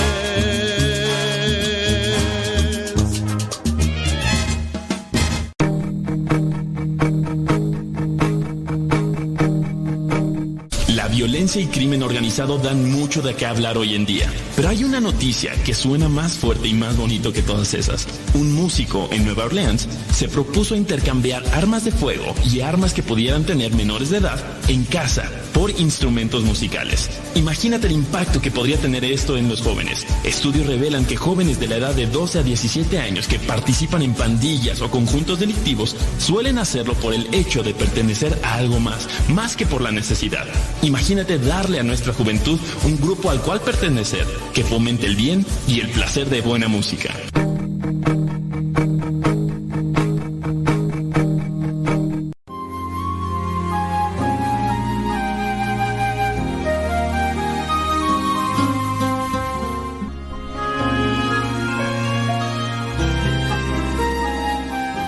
El ser humano, dada su capacidad de razonar, se cuestiona: ¿cuál es el significado de la vida? ¿Podemos hacer algo para cambiar? ¿Podemos ser felices? Y en esta búsqueda de respuestas, sigue diferentes caminos y usa diversos medios. Unos resultan buenos y otros lo perjudican. Es importante pensar, ¿todo lo que hacemos nos sirve para mejorar nuestra salud? ¿Para cultivar nuestra mente? ¿Para ayudar a otros? ¿Para ser mejores cada día? Si la respuesta es sí, entonces estamos usando los ingredientes adecuados. Si no es así, detengámonos. Analicemos qué estamos haciendo mal y qué podemos hacer mejor. También busquemos la ayuda de gente de buena voluntad que tenga más experiencia, que nos pueda guiar. Y finalmente, demos nuestro mejor esfuerzo para lograr lo que nos propongamos. Todos necesitamos de las demás personas. A grandes y chicos nos gusta que nos quieran. Es buena la convivencia y siempre decimos que la unión hace la fuerza. Debemos respetarnos, ayudarnos y llevar a la práctica lo que se conoce como la regla de oro de las relaciones humanas. Trata a otros como a ti te gustaría que te trataran.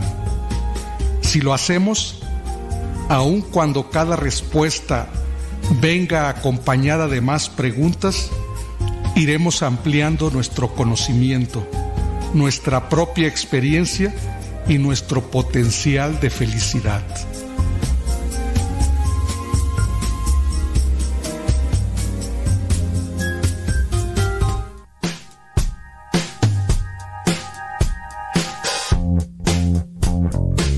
Hace un tiempo escuché a una persona que dijo que sí salen los testimonios de personas que de repente han andado muy bajo allá por lugares donde el pecado les está totalmente devorando y de repente encuentran la fe. Y esos son los testimonios que más se dan a conocer. Y mientras aquellos testimonios de personas que no han caído, que se han mantenido, dice, pues casi no se dan.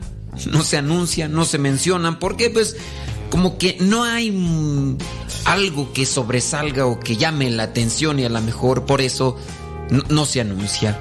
Ciertamente a lo mejor puede tener la razón la persona que me lo dijo, ya que miren, una persona que logra mantenerse en la fe, en el acercamiento a Dios, está en una lucha y eso lo ha logrado mantener.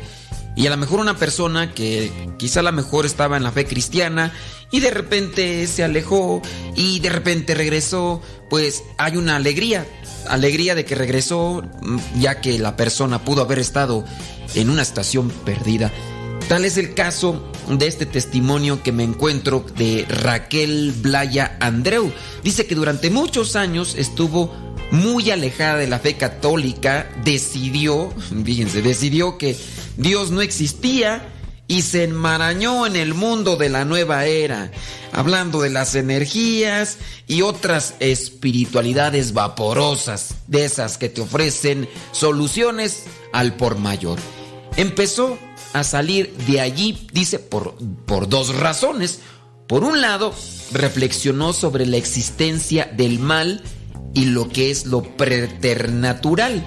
Por otro lado, conoció la alegría de la alabanza al estilo como lo hace la Renovación Carismática. Dice que en su familia había una fe tradicional. Cuando se dice tradicional es de aquel tipo de fe o creencias donde las personas van a misa solamente porque así se los enseñaron y porque pues lo han hecho todos, y si tú no lo haces, pues tú eres de las personas que en la familia que mmm, van a estar mal. Entonces más bien es por costumbre, por tradición, por costumbre. Dice que iban los domingos a misa, que en casa, dice, no se hablaba de Dios. En casa no se hablaba de Dios. A lo mejor tú estás llevando un tipo de fe más o menos de tipo tradicional o de costumbre, donde sí vas a misa, a lo mejor vas a rezar el rosario, pero en la casa pocas veces se habla de fe, o los papás más imponen la fe que hacer que se reflexione sobre la fe o se enamore sobre la fe. Bueno, sigo leyendo aquí el testimonio. Dice que su mamá rezaba mucho por todos y especialmente por esta persona. Cuando comenzó en esa etapa de la adolescencia, sin duda a lo mejor la mamá empezó a desesperarse, la mamá empezó ahí a inquietarse, porque esa etapa de la adolescencia es cuando empiezan los problemas de rebeldía. Cuando ella tenía quince años, dice, se murió Franco y entró la democracia en España. Franco es un líder político allá en España. No estamos hablando de Franco, el que cantaba una canción, que creo que fue la única que le funcionó, que se llama Toda la Vida. No, no, no. Y a pesar de que Franco pues es de Europa, ni siquiera es, es mexicano, pero Franco se dio mucho a conocer en México. Pero no estamos hablando de ese Franco, estamos hablando de Franco, aquel que tenía que ver con cuestiones políticas allá en España. Dice, había ambientes estudiantiles donde hablaban de Dios y de la existencia y casi siempre llegaban a la conclusión de que Dios no existía. O sea, hablaban de Dios y al final decían no existía. La religión católica era algo que se asociaba al régimen anterior y muchos jóvenes, dice, se alejaban de la fe porque no tenían una fe firme. No estaban enamorados de fe, no reflexionaban bien sobre la fe y luego en su casa pues tampoco tenían signos palpables, aunque habían recibido una educación religiosa, porque en algunos países, como allá en España o en algunos otros países de Latinoamérica, se enseña la religión, pero más es como una materia y conocimiento y no como una experiencia de vida. Dice, y había varios colegios de monjas allá en España, y en la adolescencia dice que se volvió rebelde. No es el único caso, ¿eh? Conocemos muchas personas que han salido de colegios que administran religiosas o religiosos y después, cuando ya crecen, se vuelven los más anticlericales del mundo mundial, como dijo la niña. Cuando ya cumplió treinta años, dice que tuvo una depresión que le duró varios años y cuando estaba saliendo de ella, encontró apoyo, encontró aquello que le sirvió en las terapias alternativas del tipo de la nueva era. Dice, pero allí dice que nada era gratis, así que si tenía que ir, tenía que pagar. Pagabas, dice, cada consulta, cada curso y cada sesión terapéutica. Lo que ella buscaba era recuperar la salud, la paz, el control sobre sí misma.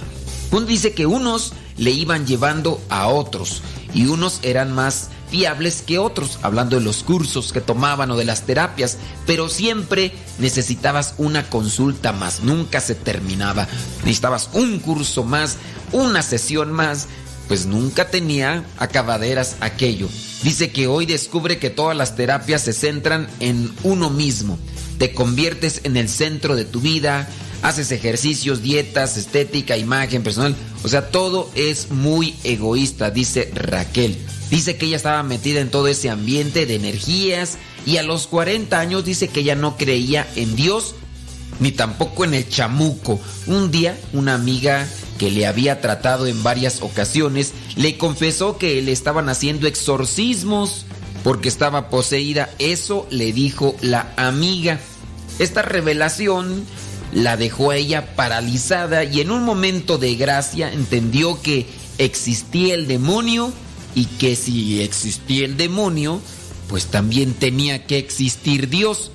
Entendió entonces que ella llevaba muchos años equivocada. Fíjense, solamente por haberle confesado eso, dice que ofendió gravemente a quien le había creado, a quien le amaba y sufría por ello. En ese mismo instante decidió que si había dos bandos, oscuridad y luz, ella quería estar en el grupo de los buenos. Tengamos presente que ya tenía cuarenta años. Aquel fue el momento clave en el que inició su vida de vuelta a la iglesia.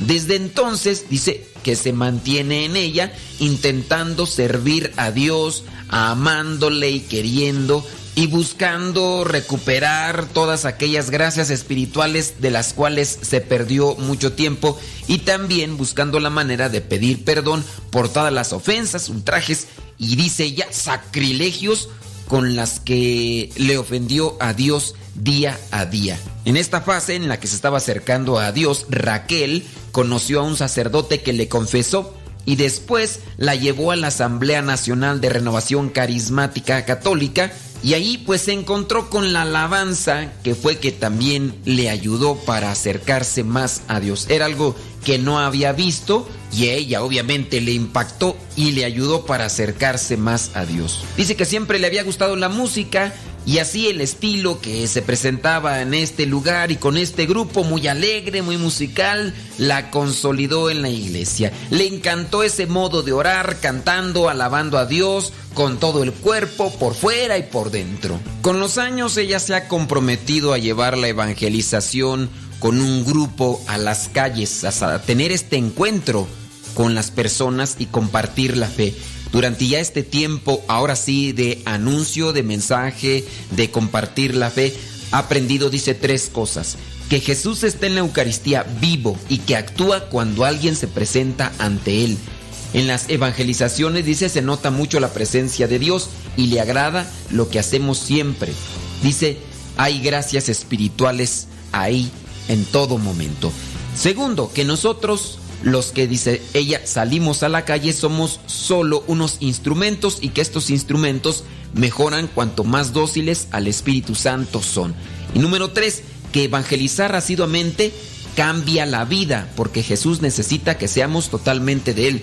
Y cuando se evangeliza, uno se entrega a los demás. Evangelizar te cambia la vida a ti y se la va a cambiar a los demás. La experiencia más alegre es cuando ves la mano de Dios, dice, sobre una persona que estaba alejada y que frente a Jesús se rompe, abre su corazón y empieza a llorar y la alegría ya se desborda en aquella persona y entonces también hay una gratificación. Cuando tú te das cuenta de que aquella persona a lo mejor estaba a punto de tomar caminos equivocados y tú con tu entrega le has ayudado y has salvado no solamente una vida, sino también has salvado una alma y la has acercado a Dios. Pues así yo también lo podría decir en mi experiencia, hay que ser alegres. Romanos catorce diecisiete dice, porque el reino de Dios no es comida ni bebida, sino justicia, paz y alegría en el Espíritu Santo. Y en la medida en que tú te entregues al Señor, el Señor te recompensará y te llenará tu corazón de paz y de la verdadera felicidad, la felicidad que viene del cielo.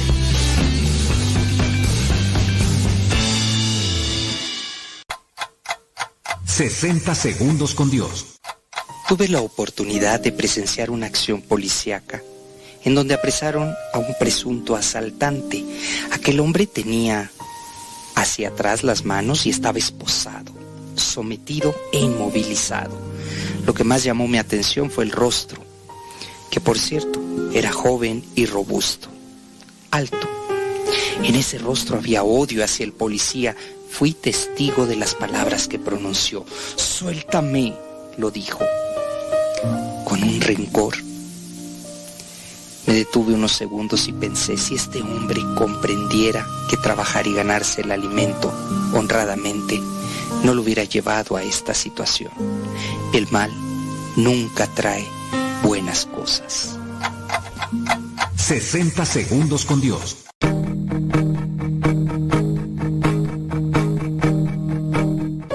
Vámonos a Barcelona. La Sagrada Familia, una de las iglesias más bellas y conocidas del mundo, ha tardado más tiempo que ninguna otra obra en construirse por Gaudí. Imagínese, comenzó a construirse en mil ochocientos ochenta y dos y todavía no se termina. Actualmente se estima que la construcción estará terminada en el dos mil veintiséis. Y con esta pandemia, pues quién sabe.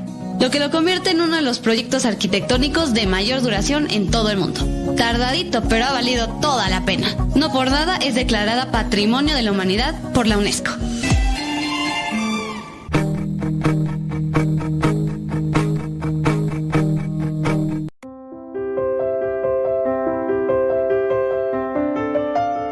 El peligro es desanimarse, cuenta la Santa de la Biblia en el libro de los Números, capítulo trece, que cuando Moisés envió a los, explora, a los exploradores a que visitaran la tierra prometida para ver si el pueblo podía entrar allí, los que trataban de desanimar a las gentes les decían que esa era una tierra terrible, que se tragaba a los habitantes y que la habitaban unos gigantes que miraban a los israelitas como si fueran unas pobres langostas.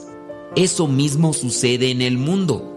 Cuando alguien se propone dedicarse a la santidad, algunos o muchos te van a decir que eso es dañoso, que ser santo es ser amargado, es ser triste, y que la santidad viene a causar melancolía y también sentimientos inaguantables.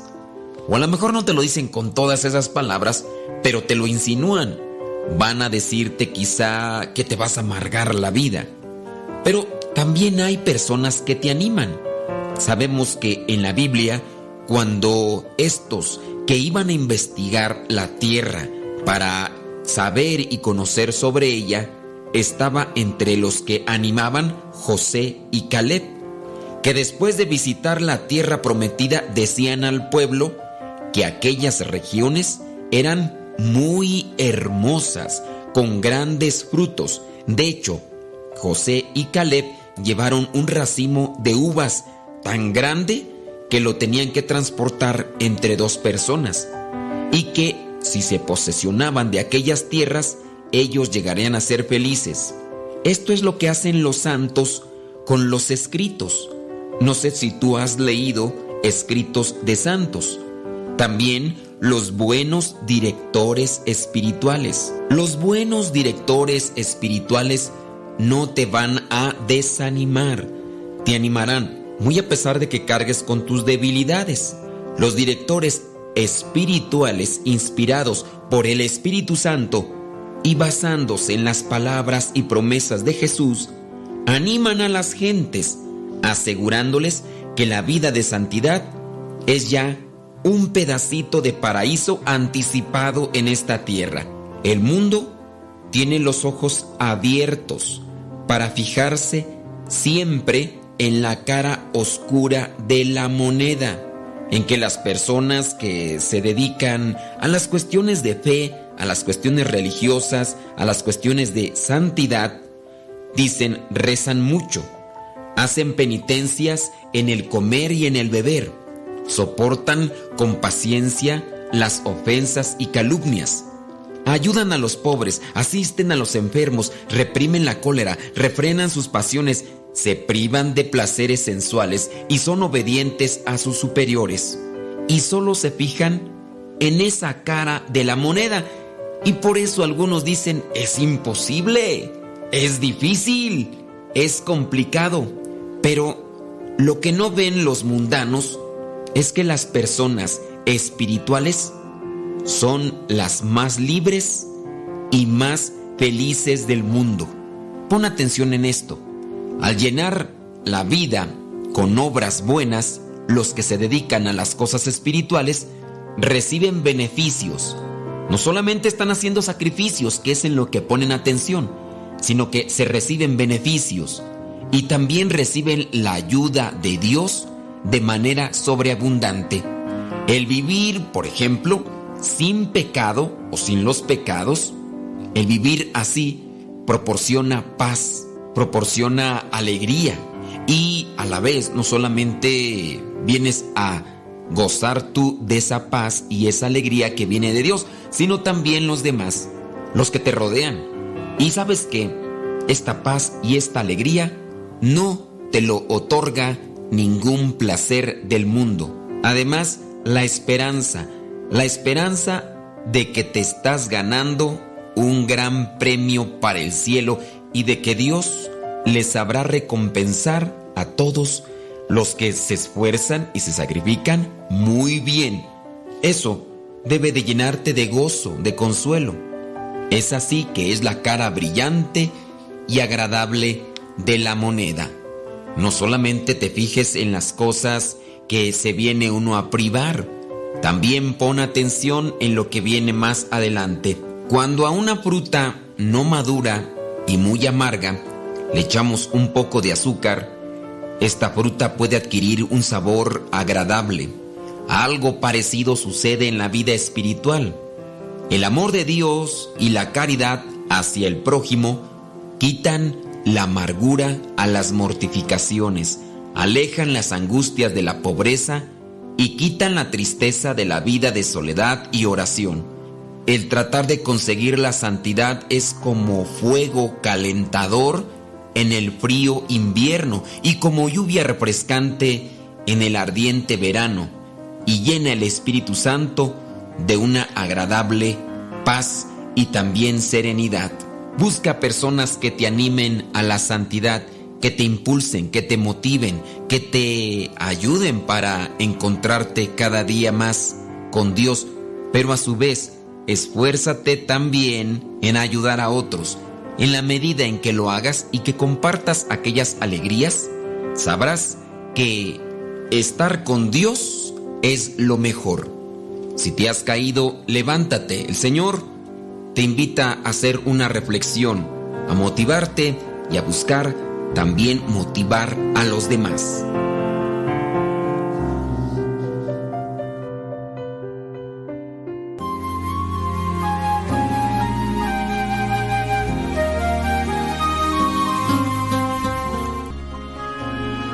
Cada quien tiene una percepción de la realidad.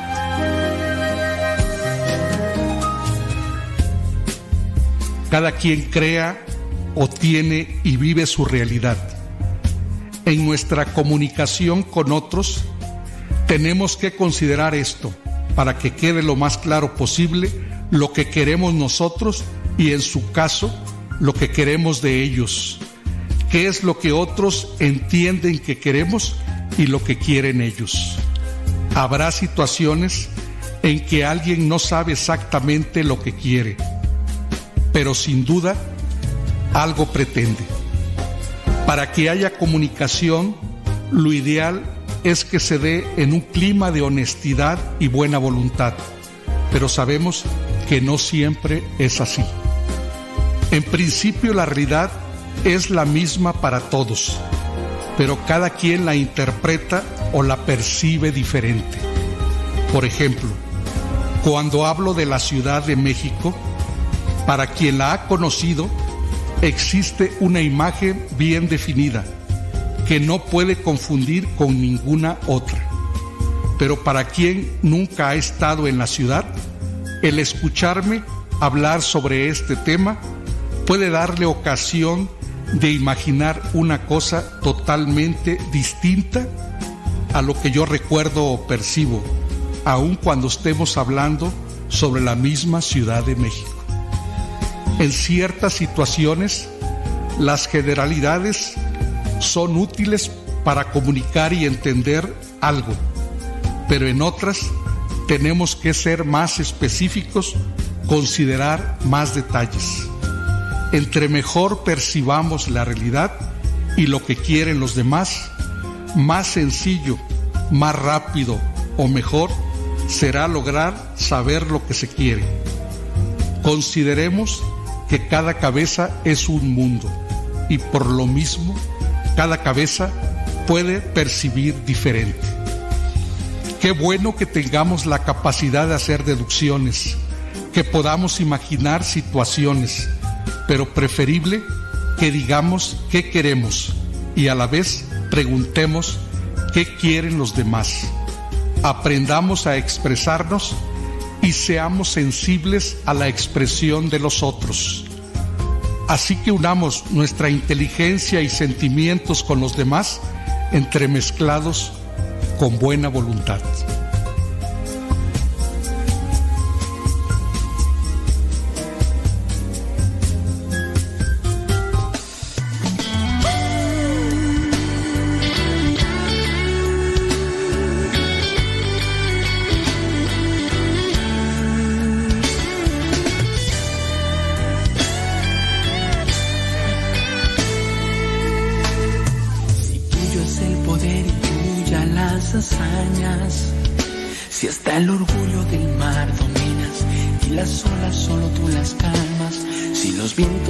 Tierra lavan tus proezas, tus maravillas, tu divinidad, tu justicia y tu fidelidad.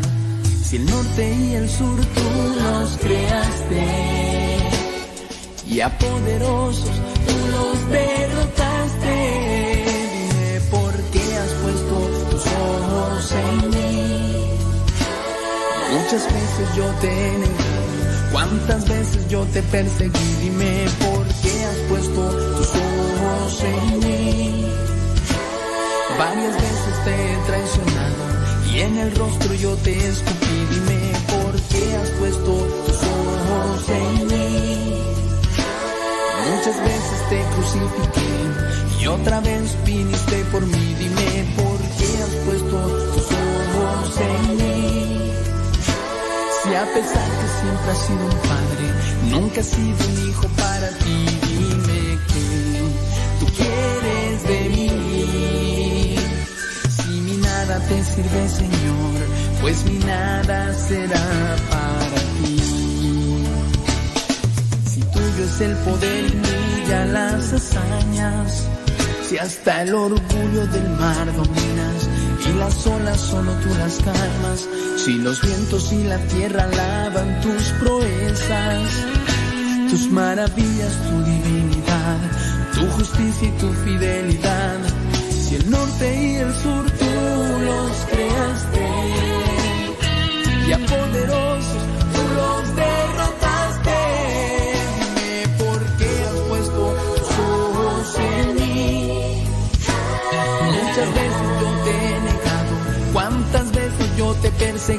Dime por qué has puesto tus ojos en mí. Varias veces te he traicionado y en el rostro yo te escupí. Dime por qué has puesto tus ojos en mí. Muchas veces te crucifiqué y otra vez viniste por mí. Dime por qué has puesto tus ojos en mí. Y a pesar que siempre has sido un padre, nunca has sido un hijo para ti. Dime qué tú quieres de mí. Si mi nada te sirve, Señor, pues mi nada será para ti. Será para ti.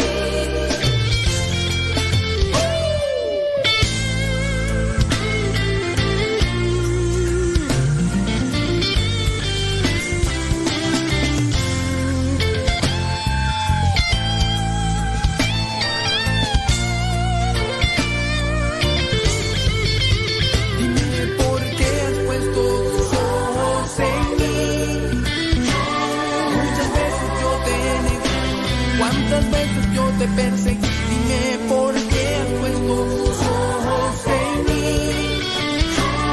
Varias veces te he traicionado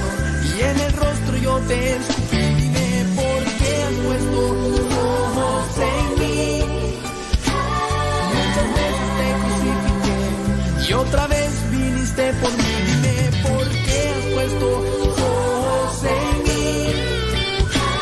Y a pesar que siempre has sido un padre, nunca has sido un hijo para ti. Dime qué tú quieres de mí. Si ni nada te sirve, Señor, pues ni nada será para ti.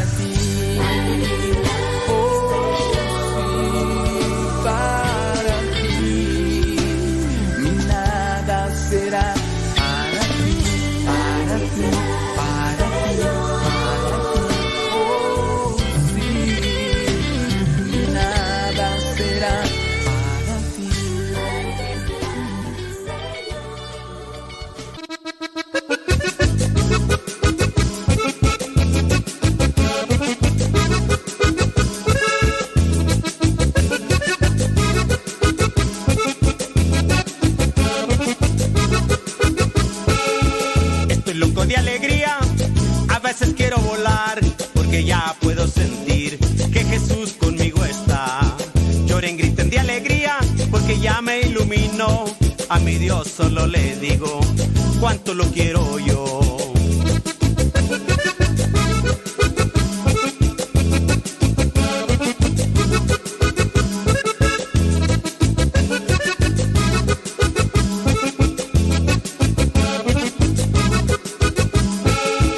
Búscalo allá por el cielo, encuéntralo en su camino. Ahora te amigo de él, porque es un gran peregrino. Ya se van los misioneros, ya se van a predicar, van a sembrar la semilla para poder cosechar.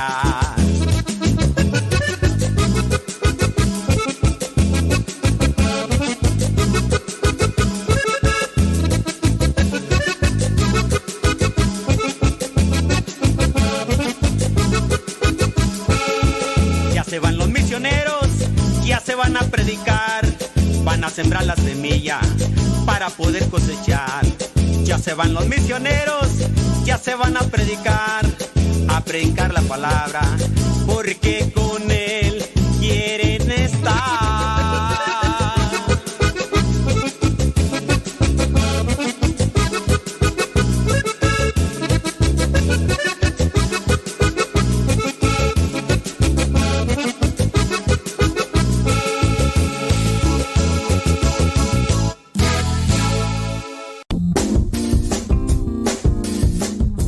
¿Por qué estás tan feliz? Ah, pues porque estoy escuchando Radio Cepa.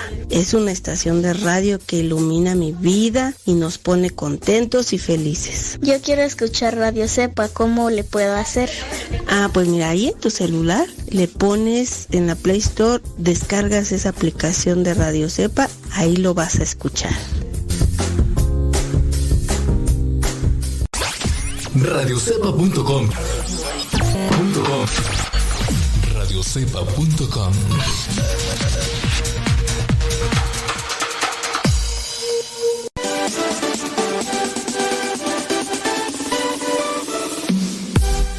Porque nuestra prioridad es la evangelización. Transmitimos las veinticuatro horas del día, los trescientos sesenta y cinco días del año, llegando hasta tus oídos en las diversas plataformas digitales. Sigue en sintonía de Radio Cepa, una radio que forma e informa.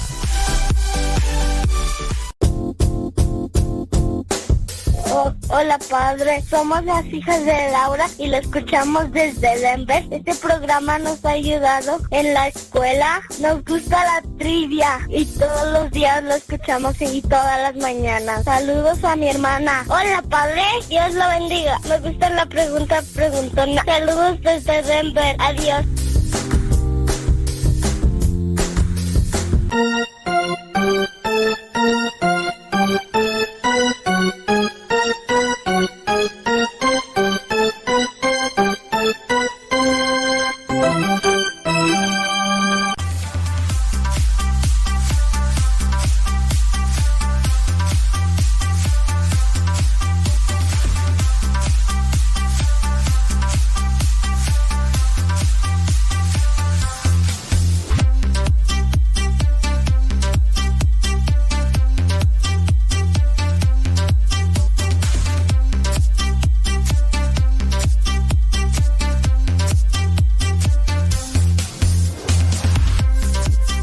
Un abrazo que tuvo que esperar, dice, cincuenta años. Y no tiene que ver con el COVID. Nada que tiene que ver. Una imagen se está haciendo viral. Una imagen proveniente desde Ecuador y que muestra el emotivo reencuentro entre una madre y su hija. Ni un mes, ni un año, como han tenido que esperar, quizá muchas de las personas que nos están escuchando, para darse un abrazo y que no se ha podido, quizá a lo mejor por lo que es el, para evitar contagios, o en su caso por las personas que viajan a Estados Unidos y que por la dificultad de ir y venir, pues no, no, no cruzan. Este abrazo entre la mamá y la hija en Ecuador tuvo que esperar cincuenta años. Finalmente, luego de largo tiempo, sin verse ni amarse, ese reencuentro se dio. Se trata de una imagen que por estas horas aparece en medios locales como... y hace referencia a una historia que tiene de fondo la tristeza del abandono, pero también la acogida de un hogar de religiosas y la felicidad de recuperar el tiempo perdido.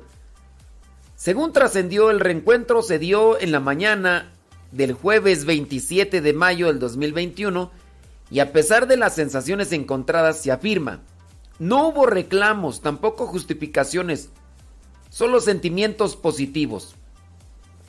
Blanca es el nombre de la mamá, Mariana es la hija.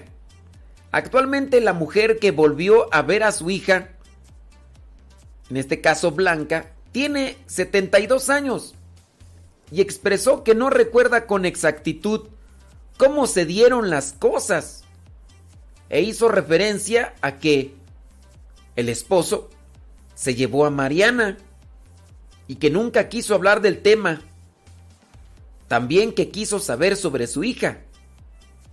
Pero el hombre, su esposo, le negaba la información.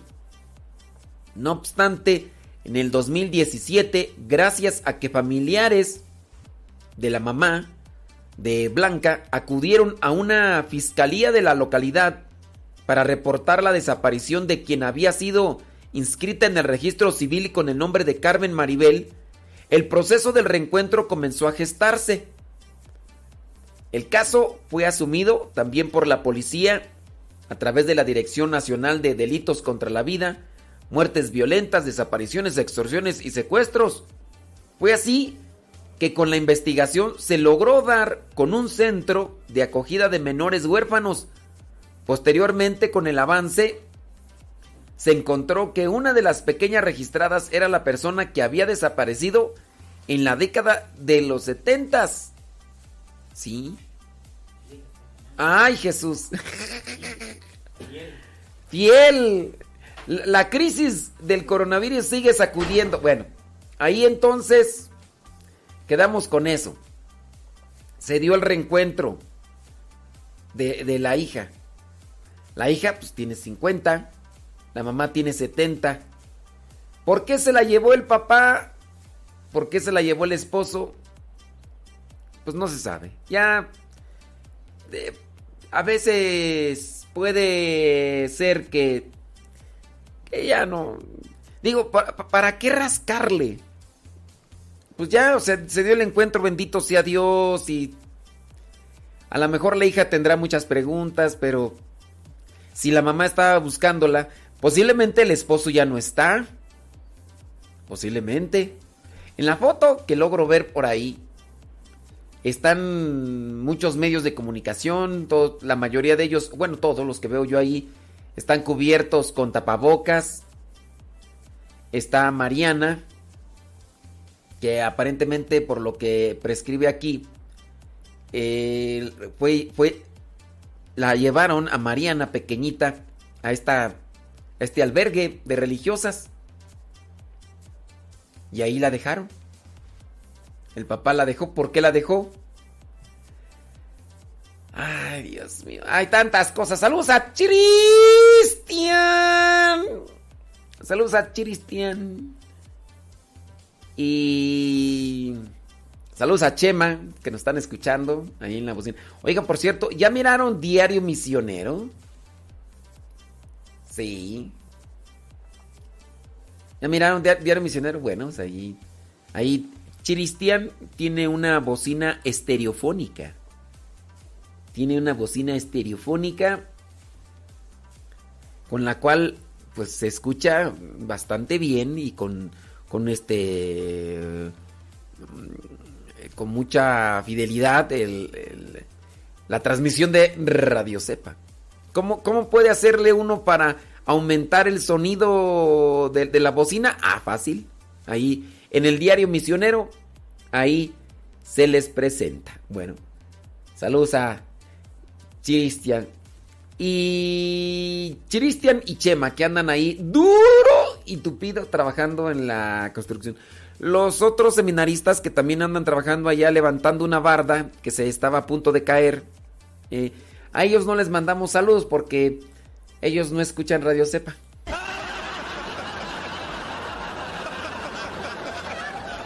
Sí, ellos quién sabe qué escuchan allá, pero sí, Chiristián dice fiel, fiel, fiel. Antes no nos escuchaba Chiristián, pero ahora ya que pues tiene la oportunidad... ahí está escuchándonos duro y tupido. Muy bien, Chiristián. Muy bien. Y pues sí, dice que... que no cambia por nada la, la estación de radio. Muy bien. Criaturas del Señor. Bendecido Señor.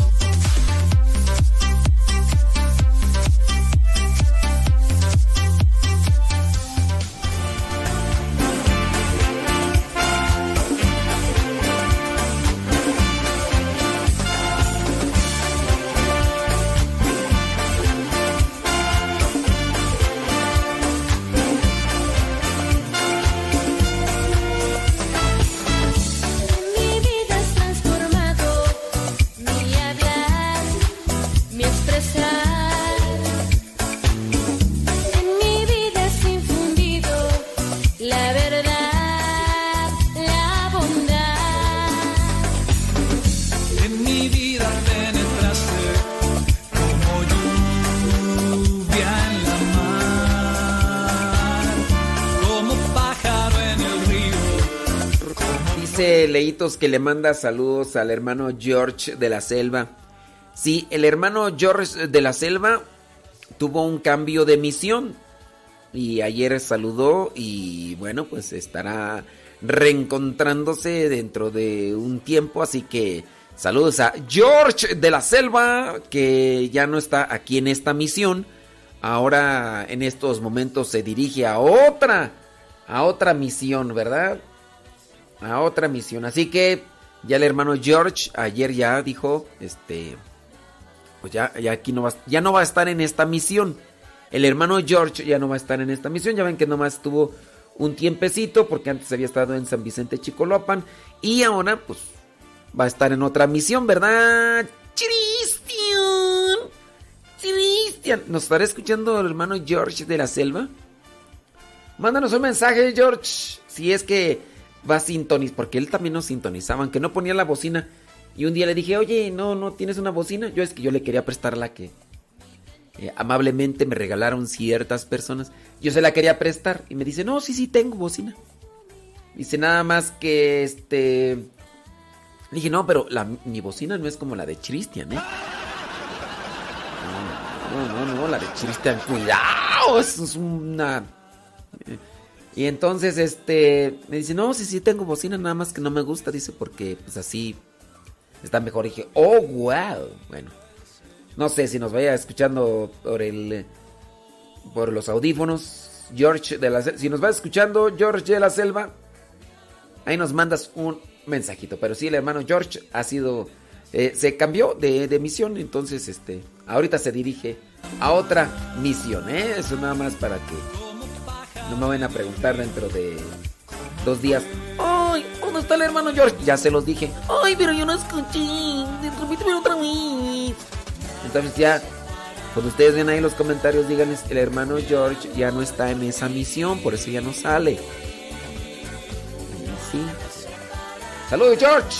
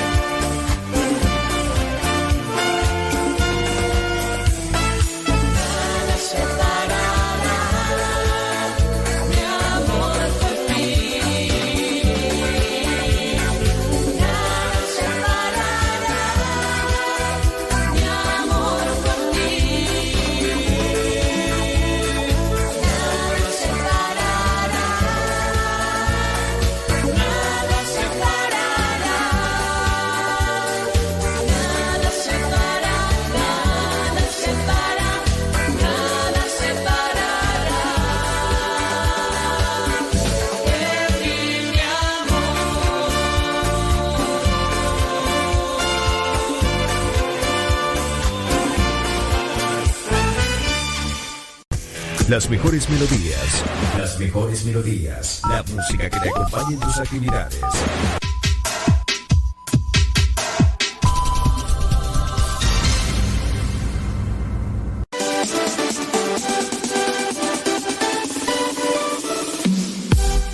Porque nuestra prioridad es la evangelización. Transmitimos las veinticuatro horas del día. Los trescientos sesenta y cinco días del año,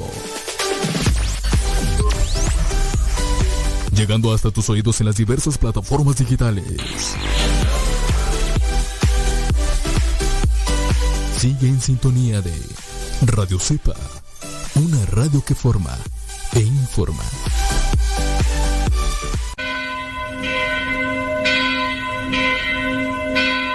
La parroquia virtual.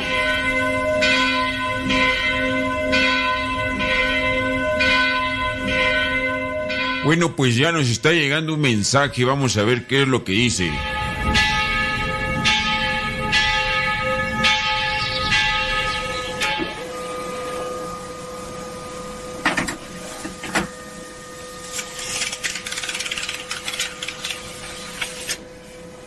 Padre, yo estoy un tanto confusa.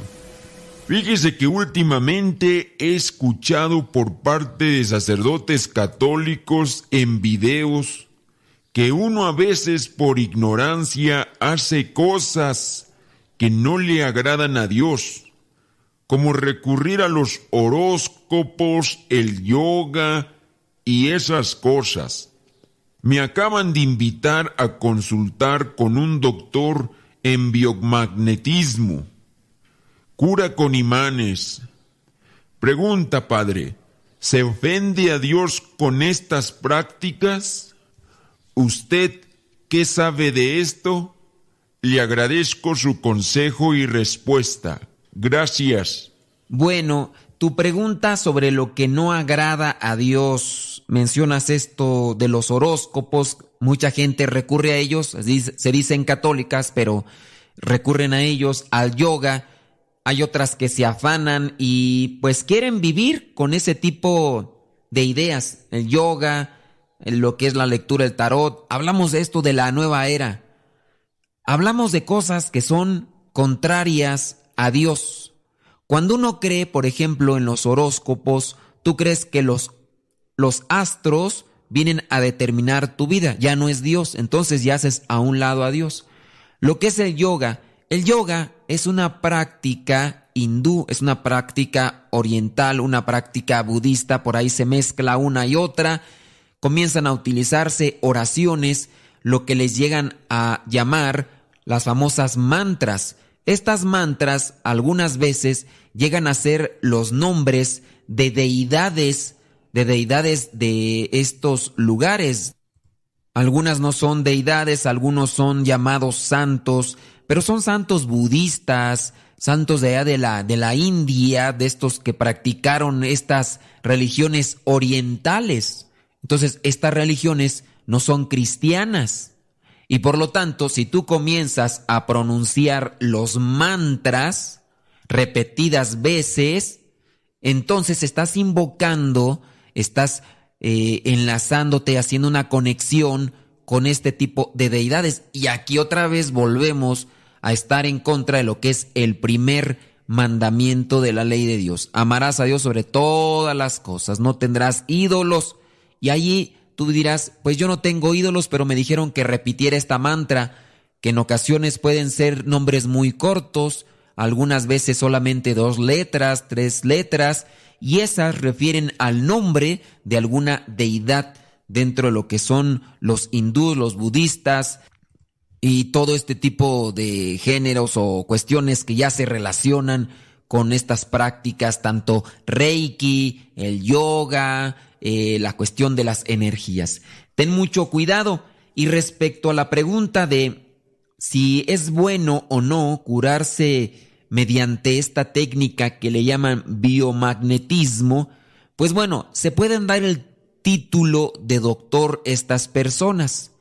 Lo cierto, y la ciencia lo ha comprobado, los imanes no tienen esa potestad, no tienen ese poder para realmente sanar lo que vienen a ser enfermedades en el organismo. Ten mucho cuidado, te estás incluso exponiendo a que una enfermedad que puede agravarse y puede ser irreversible si dejas avanzarla, pues te desgaste la vida y en este caso también te produzca gastos innecesarios. Mejor ir directamente con los doctores, con la ciencia, y que te digan qué es la enfermedad que tienes y tratarte con ellos. Es falso, pues, que te puedan curar solamente por cuestión de vibraciones o cuestiones eh, electromagnéticas, que no sé realmente cómo es la energía que desprenden estos imanes. Si bien ellos tienen este magnetismo que atrae los metales, si nosotros fuéramos eh, este personaje de Marvel, ¿cómo se llama? El que tiene fierros dentro.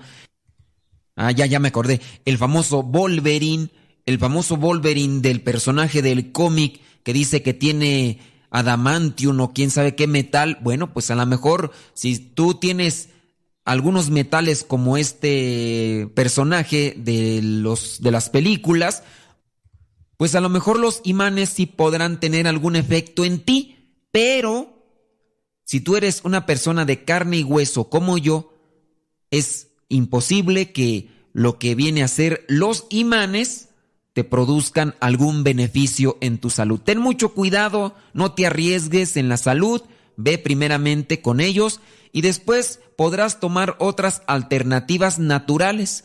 Hay algunos médicos naturistas que te ofrecen con cuestión de algunas hierbas, algunas cosas que te pueden ayudar para tratar de restablecer tu salud. Conjuntamente esto con, con la medicina, lo que le llaman medicina alópata, es decir, la que nosotros conocemos. Y de los otros doctores que utilizan la medicina homeópata, bueno, utiliza solamente las cuestiones naturales, pastillas de algunas hierbas, algunas plantas, estas cosas que tienen elementos orgánicos, químicos, que cuando te los tomas repercuten en tu organismo. Pero ten mucho cuidado con todas esas cuestiones de la energía, de las, de los imanes y de todas esas cosas que envuelven la nueva era. La parroquia virtual.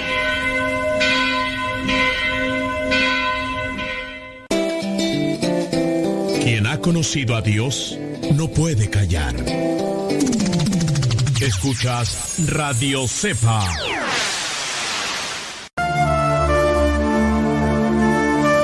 El camino que lleva al cielo pasa por el Calvario. Escuchas Radio Cepa.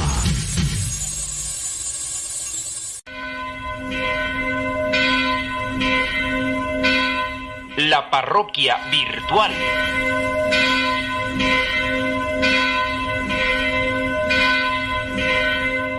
Bueno, pues ya nos está llegando un mensaje. Vamos a ver qué es lo que dice.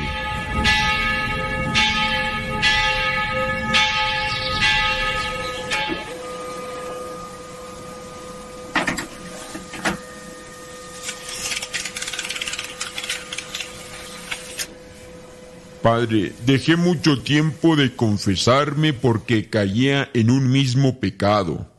Gracias a Dios tuve la fortaleza de salir adelante. Sin embargo, ya me confesé y mi alma como que descansó. Pero no me siento del todo perdonado. O tal vez no sé explicarme. Yo mismo me condeno y no me siento bien. El pecado siempre deja mucha huella. ¿Cómo saber si Dios me perdonó? Sé que ustedes tienen ese poder de Dios, pero aún así, ustedes son seres humanos. ¿Cómo saber que Dios me perdona? Dios lo bendiga, Padre. ¿Cómo saber que Dios nos perdona? No hay que tener o no hay que buscar una prueba palpable para saber que Dios nos perdona. Lo que debe de ayudarnos es la fe. Si tú vas sinceramente y dices tus pecados en el sacramento de la confesión y el sacerdote te dice, yo te absuelvo de tus pecados, nosotros debemos de tener fe que Dios ya nos ha perdonado esos pecados. Pero en ocasiones nos vienen las dudas, las incertidumbres. Yo he reflexionado algo al respecto. Cuando vienen esas dudas, esas incertidumbres, es en aquellas personas que han cometido pecados muy graves, personas que han estado muy relacionadas con el demonio y por eso pecaron. Después que se confiesan, ellas no se sienten, estas personas no se sienten realmente perdonadas. Yo aquí vengo a reflexionar que muy posiblemente es el demonio que está presentando esa duda para que tú no te acerques a Dios, para que tú no tengas esa confianza en Dios. Entonces, ten mucho cuidado, porque puede ser una trampa del demonio. Tú te confiesas, Dios te perdona, pero tú no te sientes perdonada, no te sientes realmente redimida. Dios te perdona cuando tú eres sincera y dices tus pecados. Ten fe, pídele a Dios que te dé mucha fe, mucha esperanza, y no dejes que esa tentación del maligno se arraigue en tu corazón. Si Dios te perdona los pecados, Dios te ama y Dios quiere que seas feliz. No dejes que esa incertidumbre te amargue la vida y te haga infeliz. La parroquia virtual.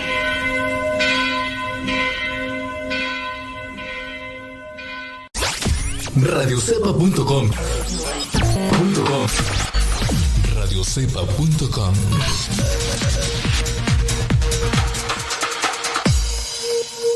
Esta palma y estos aplausos son para...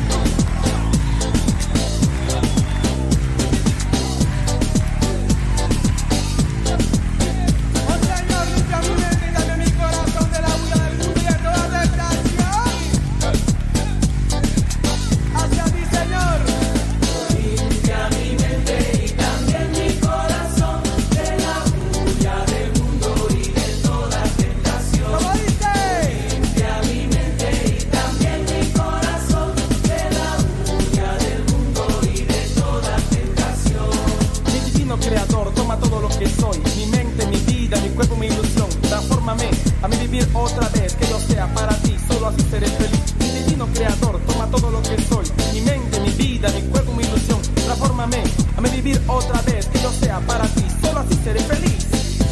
¡Como dice! Purifica mi mente y también mi corazón de la bulla del mundo y de toda tentación.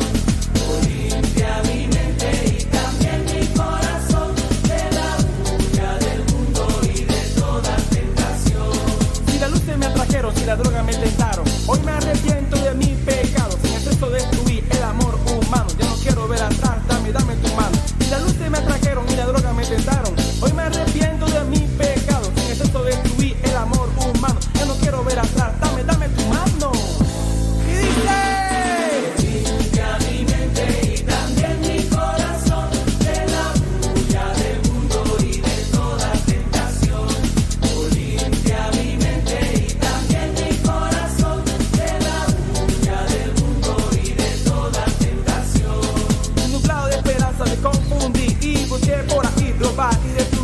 Perdóname, Señor, ayúdame a salir, que sin ti mi vida no puede subsistir. Nublado de esperanza me confundí y busqué por ahí robar y destruir. Perdóname, Señor, ayúdame a salir, que sin ti mi vida no puede subsistir. Un, dos, tres, cuatro. Purifica mi mente y también mi corazón de la bulla del mundo y de toda tentación.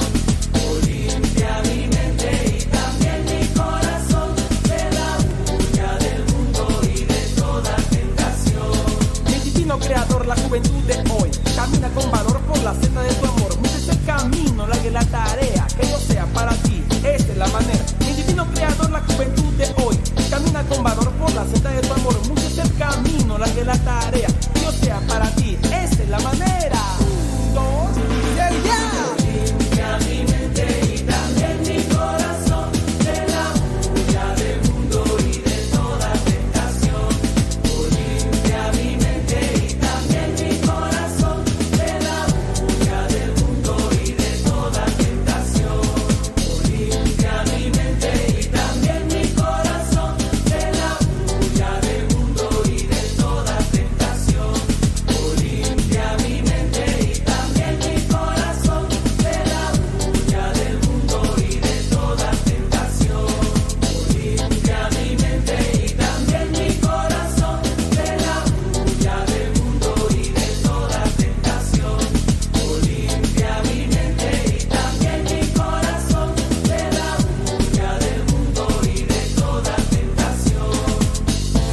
Un aplauso fuerte para el que vive, que te limpia,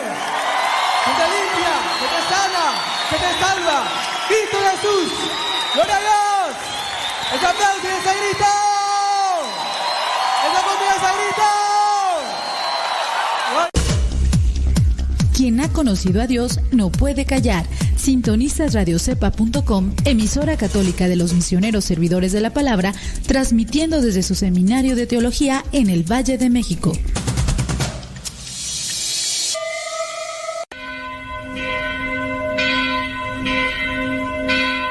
La parroquia virtual.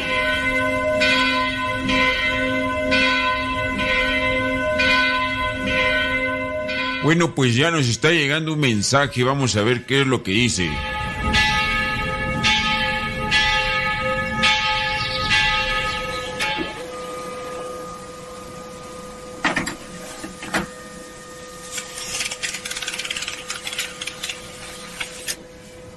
Padre, si me confieso y me ponen una penitencia un tanto larga que tengo que cumplir, ¿puedo comulgar luego de confesarme o tengo que cumplir la penitencia primero? Dios le bendiga, Padre. Cuando te confiesas, te perdonan tus pecados.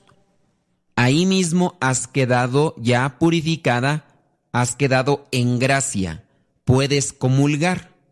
Tu penitencia la puedes hacer, si es pequeña, la puedes hacer inmediatamente. Si crees que la penitencia la tienes que hacer durante algún tiempo, bueno, pero ya estás en gracia. Recuerda que para recibir a Jesucristo Eucaristía debemos estar en gracia. Entonces, si te confiesas y se te absuelve de los pecados, se te perdonan los pecados, ya estás en gracia. Y cumple la penitencia conforme vayas teniendo la oportunidad, si es que te va a llevar un tiempo realizarla. Pero sí, sí, después de que te confieses, inmediatamente puedes comulgar. La parroquia virtual.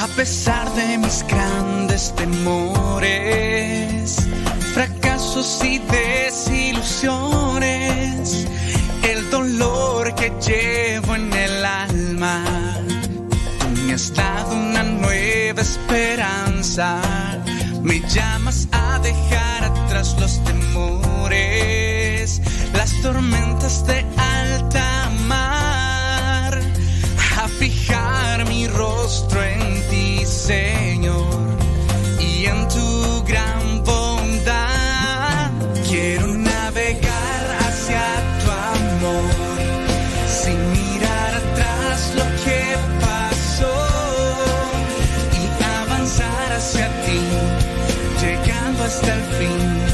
Yo quiero navegar, quiero navegar hacia tu amor, sin mirar atrás lo que pasó, y avanzar hacia ti, llegando hasta el fin. Yo quiero navegar hacia tu amor.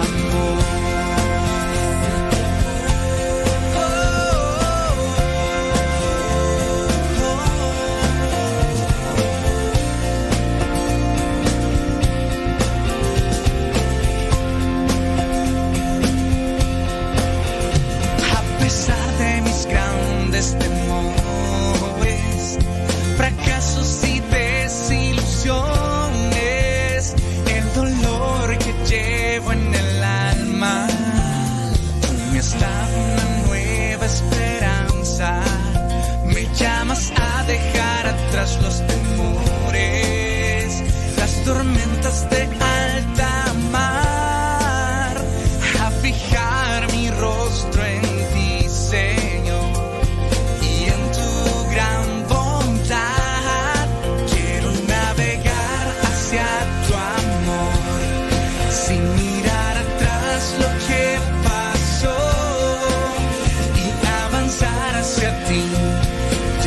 Hasta el fin, yo quiero navegar, quiero navegar hacia tu amor, sin mirar atrás lo que pasó, y avanzar hacia ti, llegando hasta el fin, yo quiero navegar hacia tu amor.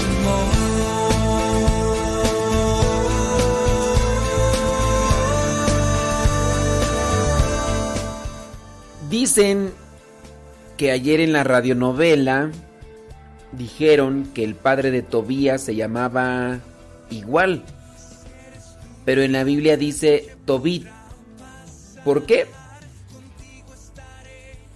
Miren, los nombres en realidad tienen una similitud.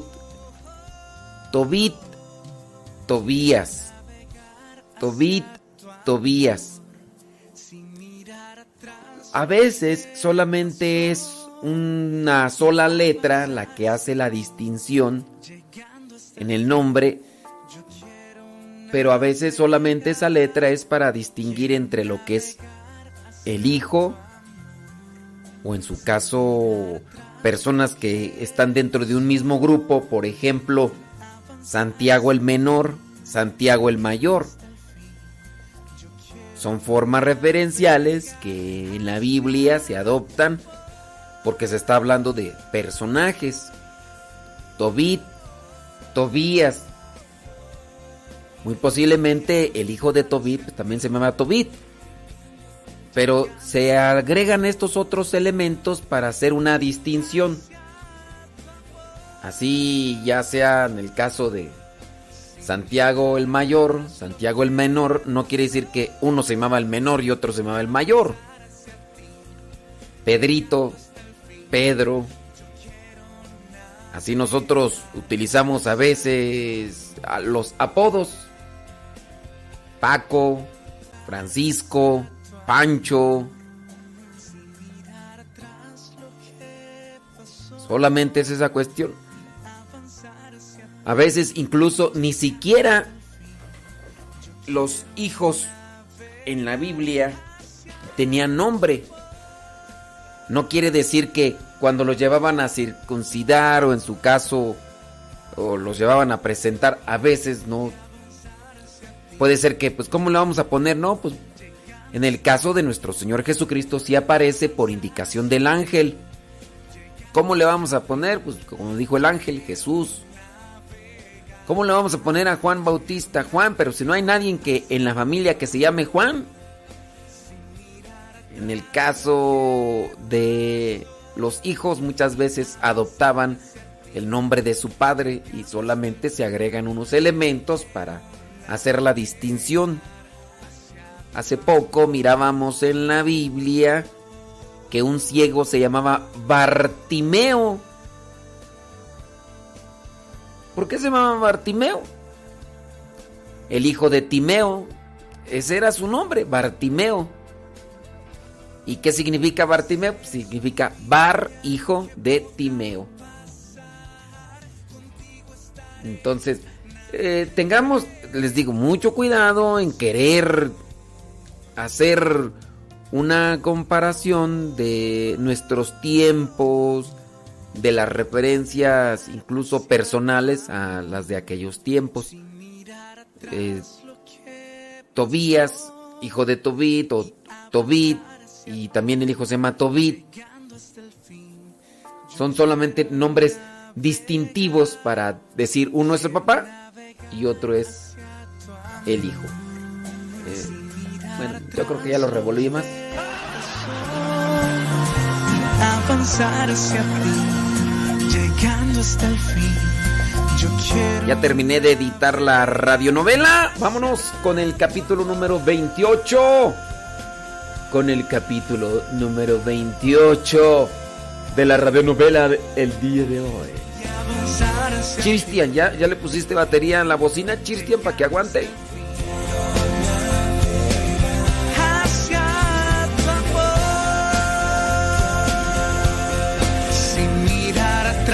Lo que pasó y avanzar hacia ti, llegando hasta el fin. Yo quiero navegar hacia tu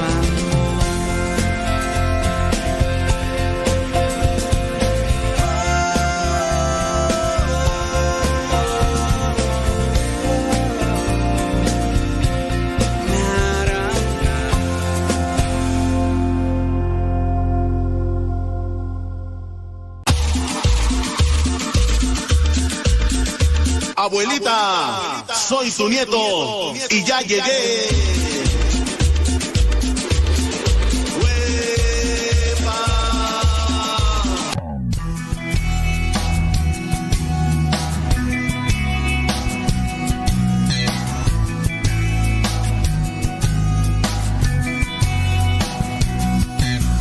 Voy seguro por las calles, caminando sin temor en mi interior.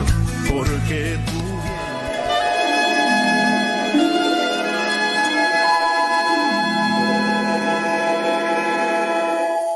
En las afueras del pueblo estaba el manantial, manantial de agua limpia y helada como el cristal que bajaba rompiéndose entre las rocas de una pequeña cascada. Una niña, con un cántaro más grande que ella, bajaba cantando por el sendero. Pero a medida que iba acercándose a la negra gruta donde cantaba el agua, empezaba ella a dejar de cantar. No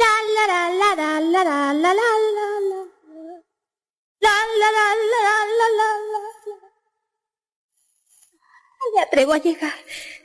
Me parece que voy a volver a casa con el cántaro vacío. Me, me da miedo venir por aquí.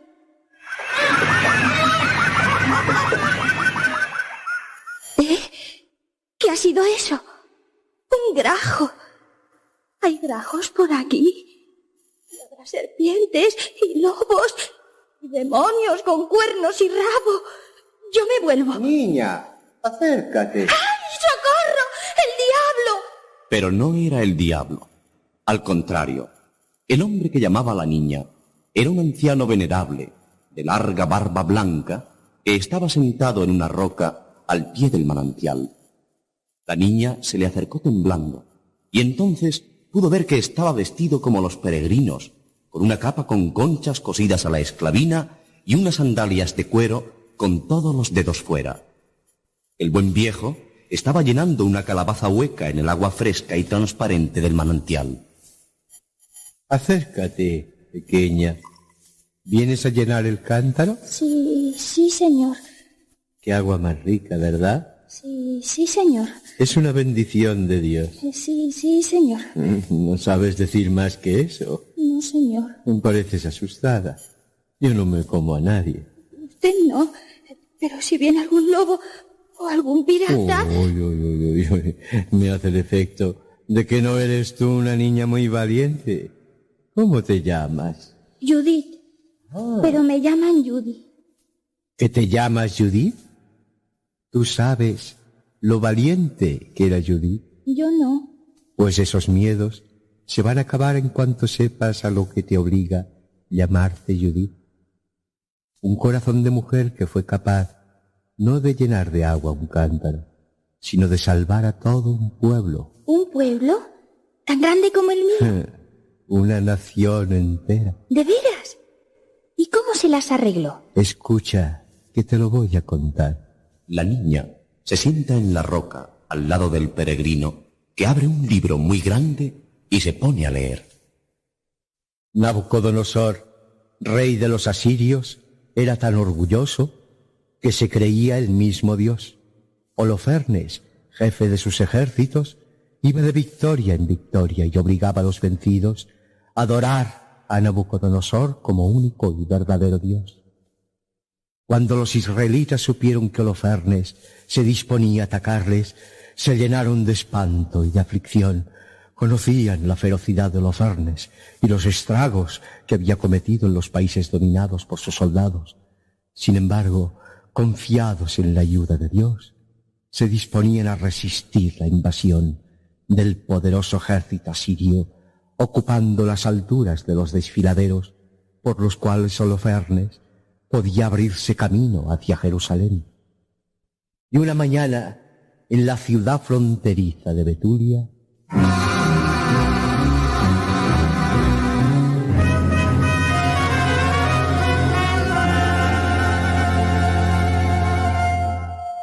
Habitantes de Betulia, escuchad, guardad silencio. Ocías, vuestro gobernador, se dispone a hablaros. Habitantes de Betulia, os he congregado en esta plaza porque conozco vuestra inquietud y vuestro temor. Olofernes, al frente de ciento veinte mil soldados y veintidós mil jinetes, avanza contra nosotros.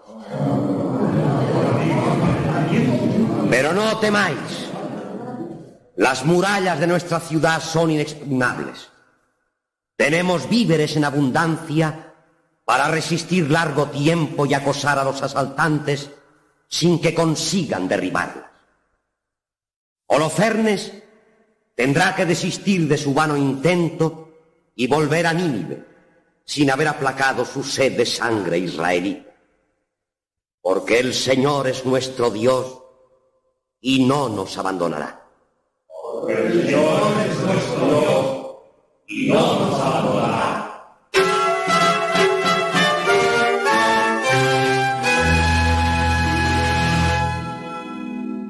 Al día siguiente, el ejército de Olofernes plantaba sus tiendas en los alrededores de las murallas de Betulia.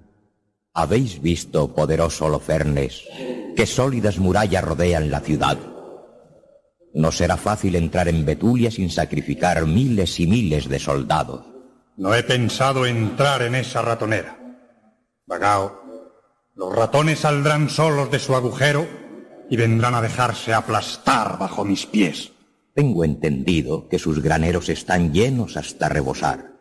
Sus provisiones durarán más que tu paciencia, Olofernes. Más terrible que el hambre es la sed. Destruiremos el acueducto que lleva a Betulia el agua de las montañas. Y pondremos guardianes bien armados en todos los manantiales cercanos a la ciudad, para evitar que sus moradores salgan de noche a proveerse del precioso líquido. Y ya verás que pronto se les agotan los depósitos de sus pozos y sus cisternas. Y entonces la sedienta Betulia abrirá sus puertas y suplicará a Olofernes que le dé a beber. Y Olofernes les dará a beber su propia sangre.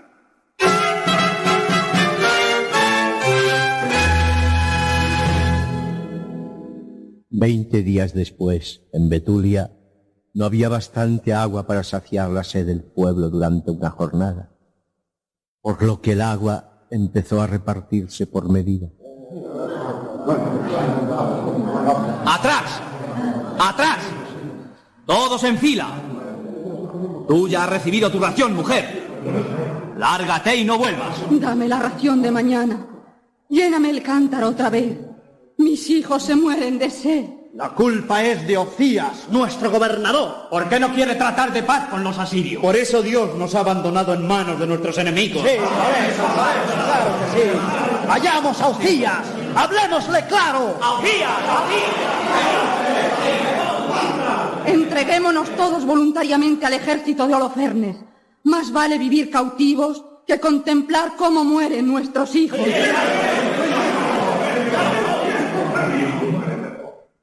Ocías, príncipe de los ancianos y gobernador de Betulia, después de escuchar al pueblo, se levantó y con lágrimas en los ojos dijo: Hermanos míos, tened buen ánimo y esperemos aún durante cinco días la misericordia del Señor. Pasado ese plazo que os pido, si no viene ningún socorro, entregaremos la ciudad.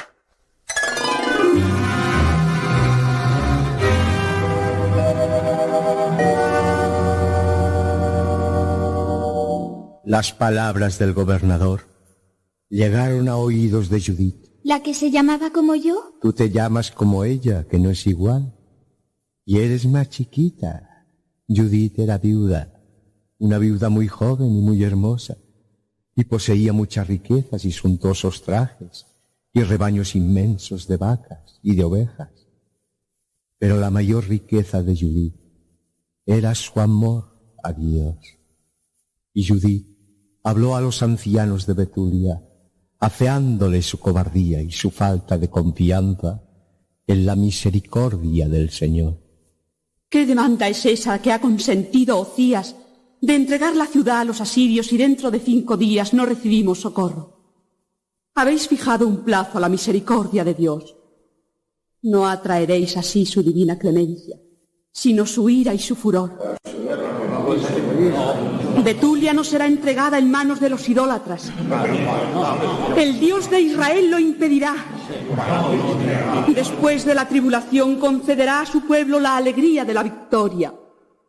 Y así como en otro tiempo sepultó al faraón entre las aguas del Mar Rojo, con toda su caballería, así ahora permitirá que la cabeza del altivo Olofernes caiga cortada por su propio alfanje. Tus palabras, Judith, han devuelto el ánimo a nuestros corazones. Toma el mando de mis soldados y dispón de mi guardia, según te dicta el Espíritu Divino que alienta en ti. No, Ocías, no atacaré a Olofernes como un guerrero espada en mano. Mis armas son las de una débil mujer. Esta noche saldré de la ciudad. ¿Y sola? Mi doncella me acompañará. No podemos permitirlo. Los asirios os matarán. Eh, ¿Cuál es tu intento? Explícanoslo. No, sí, os ruego que no me preguntéis lo que voy a hacer. Orad para que vuelva antes de los cinco días y que el Señor me dé fuerza para cumplir mi misión.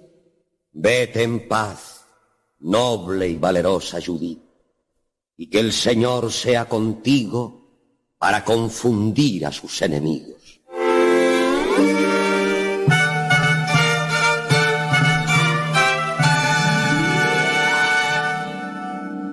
Y Judith, después de orar al Señor, se vistió con sus mejores galas, se adornó con sus joyas más valiosas, y peinada y perfumada por su fiel doncella, hizo que ésta metiera en un talego de rico tocado una botella de vino, una redoma de aceite, trigo tostado, higos secos, varios panes y un queso. ¿Para qué todo esto, señora? No olvides que no podremos comer lo que comen los idólatras mientras estemos en el campamento de Olofernes. ¿Vamos a ir allí, señora? ¿Nos matarán? No temas. El Señor velará por nosotras. Mas si por ventura no te atrevieras a acompañarme, dímelo y yo sola saldré de la ciudad. Eso nunca. Jamás os abandonaré. Vayáis a donde vayáis. Gracias. Coge el saco de las provisiones y salgamos, que ya nos esperan los guardianes para abrirnos la puerta. Y Judith salió de Betulia seguida de su doncella. También era muy valiente la doncella, ¿verdad? Ya lo creo. El ejemplo de Judith la convirtió en otra heroína. Se necesitaba mucho valor para caminar por el monte a medianoche. Aquel monte, plagado de animales feroces y de soldados más feroces todavía.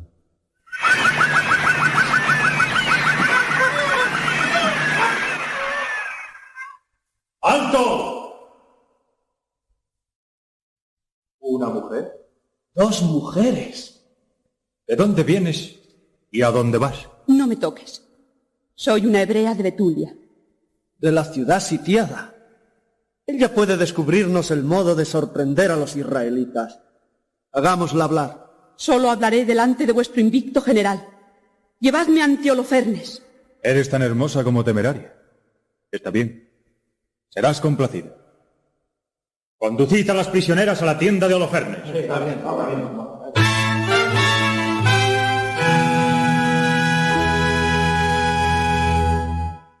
Olofernes quedó maravillado ante la hermosura de Judith. Nunca vi unos ojos como los tuyos, gentil hebrea. Dime, Judith, ¿por qué has abandonado a los tuyos y has resuelto venir entre nosotros? Judith contestó astutamente al general asirio, halagando su vanidad. Tu valor y tu audacia me han cautivado, Olofernes.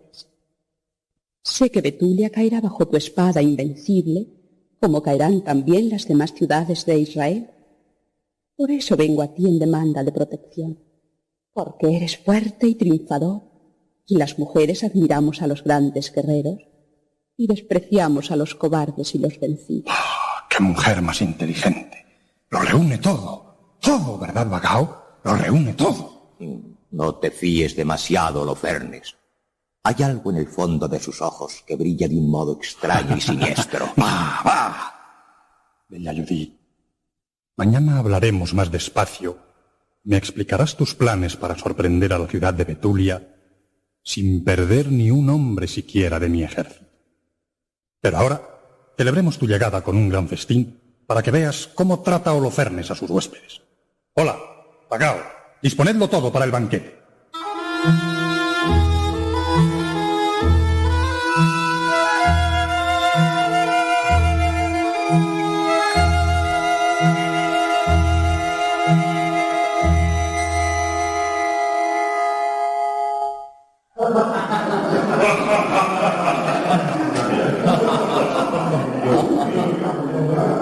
Judith, ¿por qué no comes de lo que te ofrecen mis criados? Mi ley me lo prohíbe, invicto Olofernes.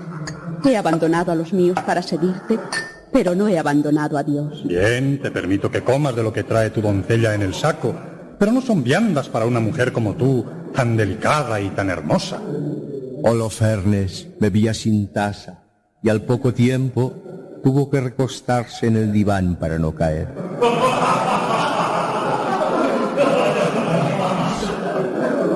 ¡Eh! ¿Qué miras, vagao? Y vosotros, atrevidos, fuera de mi tienda, fuera. dejadme a solas con la hebrea. ¡Fuera, he dicho! Os cortaré la cabeza con mi alfanje. ¡Fuera! Todos los cortesanos abandonaron la tienda y Judith le dijo a su doncella: Espérame fuera. No te alejes, que pronto necesitaré de ti. Deja el saco aquí. No te lo lleves. Pronto lo voy a necesitar. ¿Con quién habla, Judith? Acércate, que quiero hablar contigo. Trataba de alejar a todos los importunos que turbaban la paz en nuestra entrevista. ¡Ay, qué sueño! Acércate más y acaricia mis cabellos con tus manos suaves como seda. Así, así te haré mi esposa, Judith. Te llevaré a Nínive como trofeo en mi carro de guerra. Temblará de envidia el propio Nabucodonosor. Oh. Duermes, Olofernes. Oh. Sí, duerme. Duerme el tirano, el déspota. Oh, Señor, Dios de Israel, arma mi brazo y dale el vigor de un guerrero para descargar el golpe de la victoria. Y Judith corrió a la cabecera del lecho de Olofernes, desenvainó su alfanje, asió a Olofernes por los cabellos con la izquierda y, levantando la derecha, descargó en su garganta un tajo que le cortó la cabeza.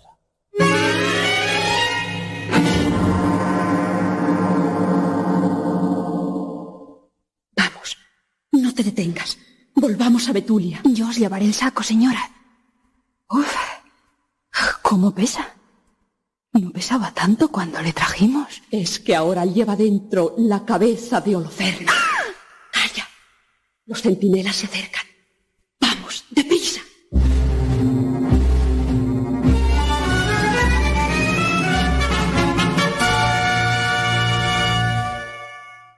Y cuando al día siguiente vieron los asirios la cabeza de su general colgada en lo alto de las murallas y el cuerpo decapitado de Olofernes en su tienda, huyeron despavoridos y, persiguiéndoles, los israelitas los derrotaron por completo y los arrojaron de su país. Así venció al general más poderoso de su tiempo un débil pero valeroso corazón de mujer. El anciano peregrino cierra el gran libro y se dispone a alejarse. Anda, niña, llena tu cántaro. Te espero para acompañarte y que no tengas miedo. ¿Miedo yo? Puede usted marcharse cuando quiera. Ya me iré cuando termine. También yo me llamo Judith.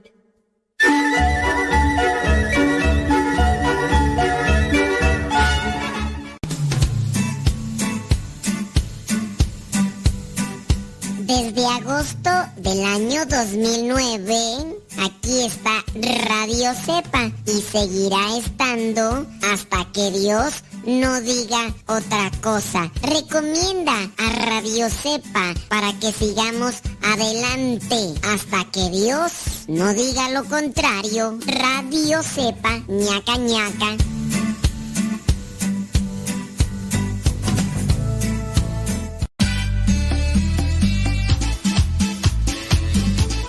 Buzón de voz de Radio Cepa al número de California, área tres dos tres, dos cuatro siete, siete uno cero cuatro. Habla y deja tu mensaje. Di tu nombre, donde nos escuchas y tu mensaje. Recuerda, el número es de California, área tres dos tres, dos cuatro siete, siete uno cero cuatro. dos cuatro siete, siete uno cero cuatro, área tres dos tres. Este número es de California, Estados Unidos. dos cuatro siete, siete uno cero cuatro, área tres dos tres. El buzón de voz de Radio Cepa.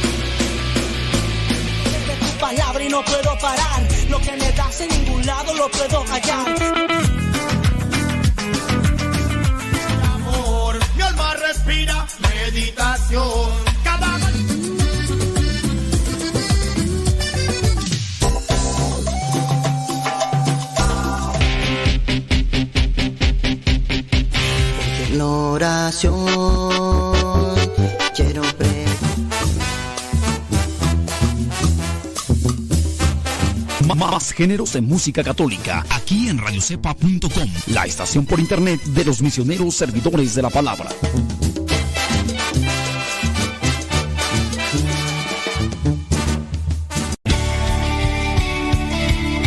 Padre muerto, hola, aquí estoy. ¿Me escuchas? No, no se te escucha, no, no, no, yo. Adiós.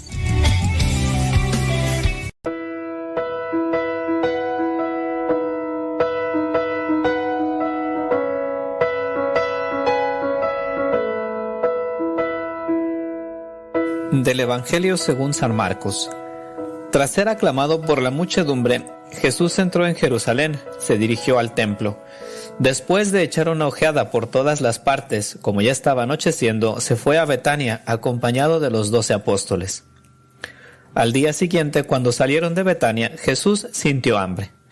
Al ver de lejos una higuera muy frondosa, se acercó a ella a ver si tenía fruto. Pero encontró únicamente hojas, porque aún no era el tiempo de higos. Entonces Jesús exclamó de forma que sus discípulos lo oyeran: «Que nunca jamás coma nadie fruto de ti». Llegaron a Jerusalén y entrando en el templo, Jesús se puso a expulsar a los que allí estaban vendiendo y comprando. Volcó las mesas de los cambistas de moneda y los puestos de los vendedores de palomas. Y no permitía que nadie anduviera por el templo llevando objetos de un lado a otro. Y los instruía increpándolos. ¿Acaso no dicen las Escrituras que mi casa ha de ser casa de oración para todas las naciones? Pero ustedes la han convertido en una cueva de ladrones. Oyeron estas palabras los jefes de los sacerdotes y los maestros de la ley, y comenzaron a buscar la manera de matar a Jesús. Aunque le tenían miedo, porque toda la gente estaba pendiente de su enseñanza. Al llegar la noche, Jesús y sus discípulos salieron de la ciudad. Cuando a la mañana siguiente pasaron junto a la higuera, vieron que se había secado hasta la raíz. Entonces Pedro, recordando lo sucedido, dijo a Jesús, «Maestro, mira, la higuera que maldijiste se ha secado». Jesús le contestó, «Tengan fe en Dios. Les aseguro que si alguien dice a ese monte que se quite de ahí y se arroje al mar, y lo dice sin vacilar, creyendo de todo corazón que va a realizarse lo que pide, lo obtendrá.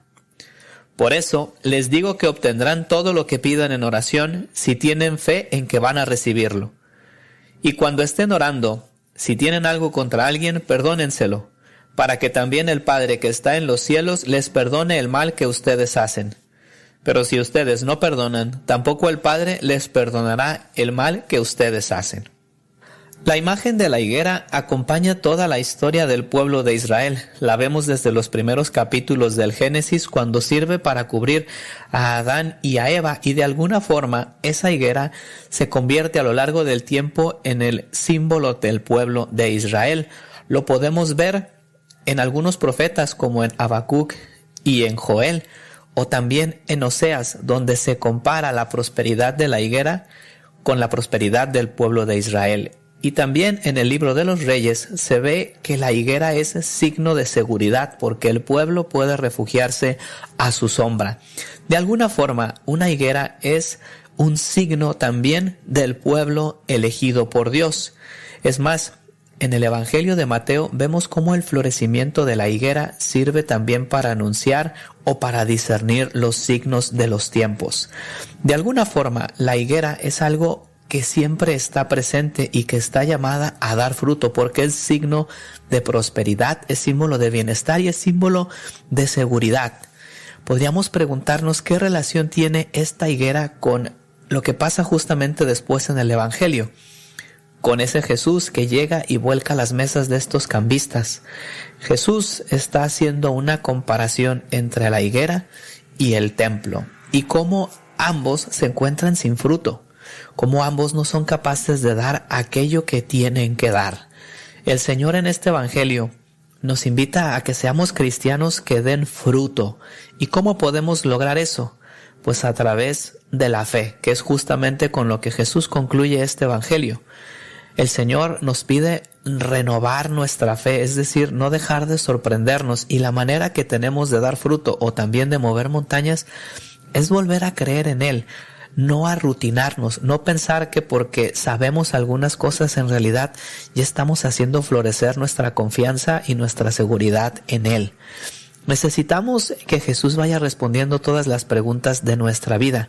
Necesitamos seguir floreciendo, acompañándonos de esa vivencia de nuestra fe, y que como la higuera aprendamos también a dar fruto.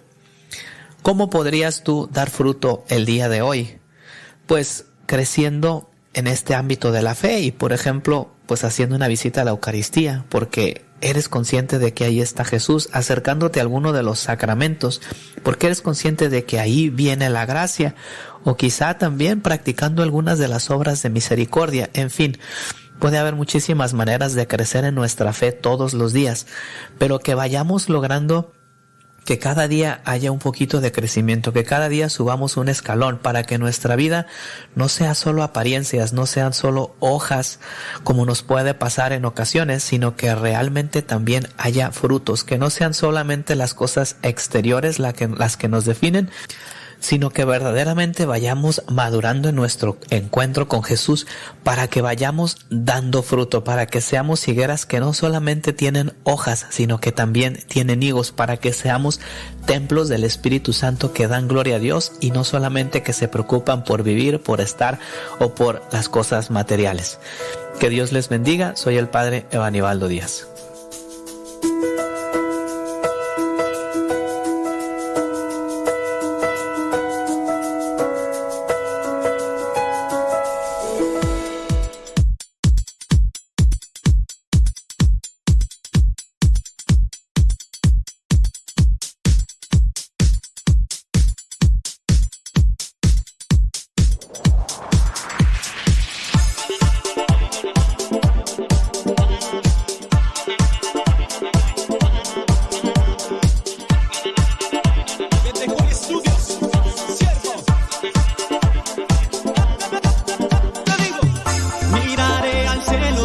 preguntaré dónde estás.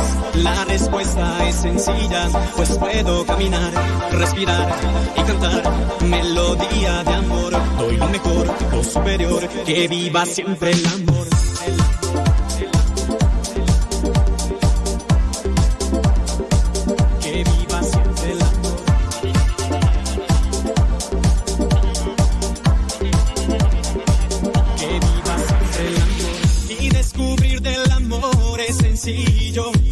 Lo puedes ver en la sonrisa de un niño, también lo puedes observar allá afuera, cuando ayudas de cierta manera. Cuando estoy enamorado me siento bien, le sonrío al que conozco y si no también, busco siempre la manera de expresar, con hechos y palabras de demostrar. Cuando estoy enamorado me siento bien, le sonrío al que conozco y si no también, busco siempre la manera de expresar, con hechos y palabras de demostrar. Miraré al cielo y preguntaré dónde estás. La respuesta es sencilla, pues puedo caminar, respirar y cantar melodía de amor. Doy lo mejor, lo superior, que viva siempre el amor.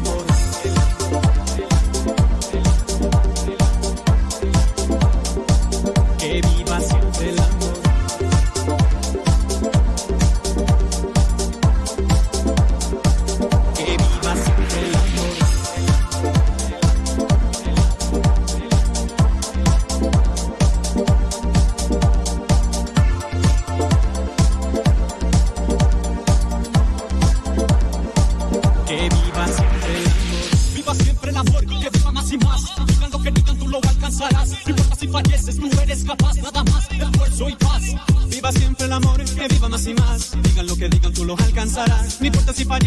eres capaz, nada más, esfuerzo y paz. Cuando estoy enamorado me siento bien, le sonrío al que conozco y si no también, busco siempre la manera de expresar, con hechos y palabras de demostrar.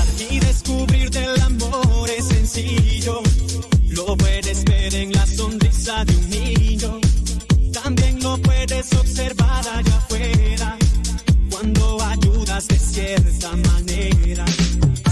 Miraré al cielo y preguntaré dónde estás. La respuesta es sencilla, pues puedo caminar, respirar y cantar melodía de amor. Doy lo mejor, lo superior, que viva siempre el amor. Respirar y cantar melodía de amor. Doy lo mejor, lo superior, que viva siempre el amor. El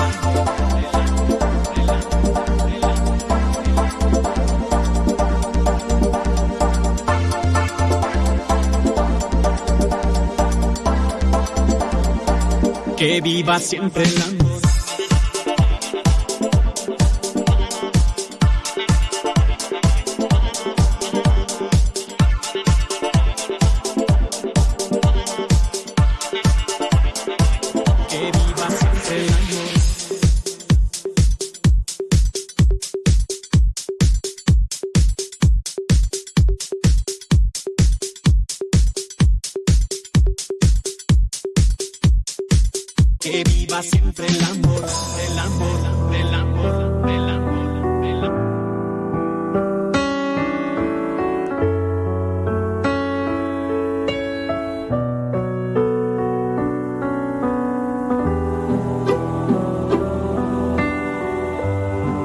Que viva siempre el amor.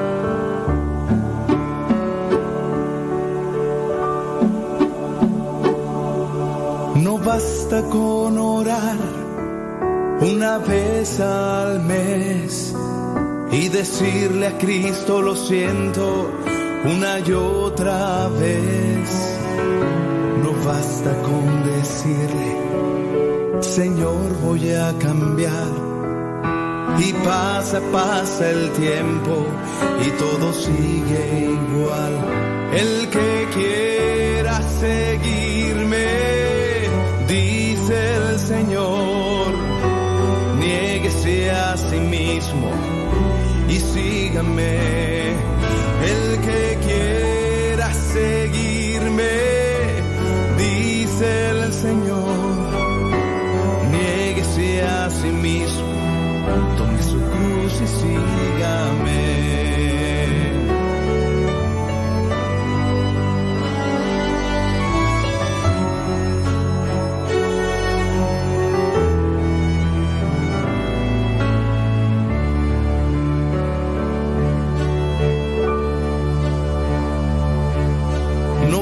basta con creer que Él nos ama tanto, que nos quiere como somos, sin pedir un cambio.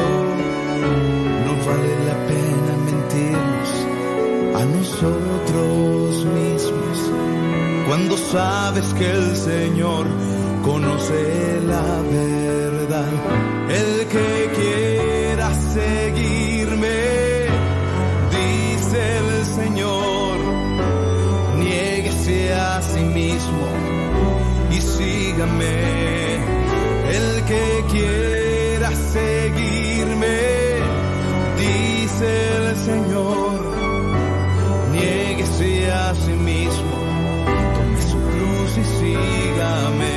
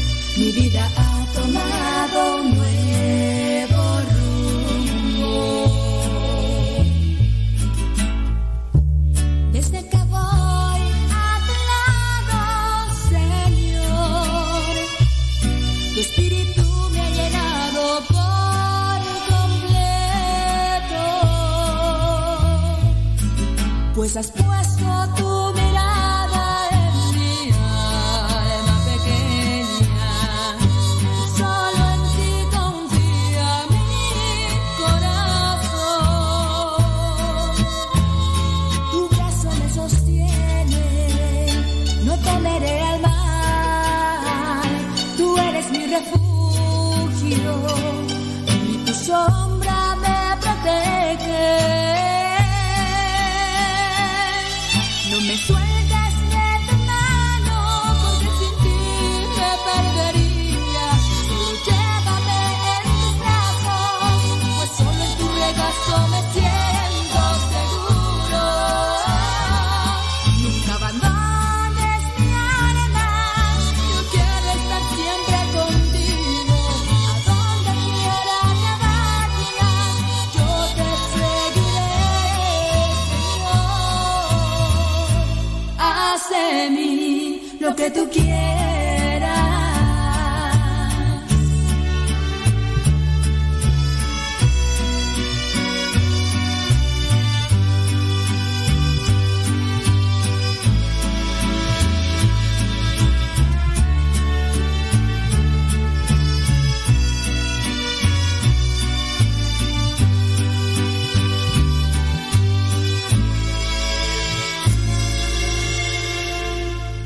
Desde que voy junto a ti, mi jardín marchitado ha florecido. Mi mundo era gris y con tu amor de un bello color.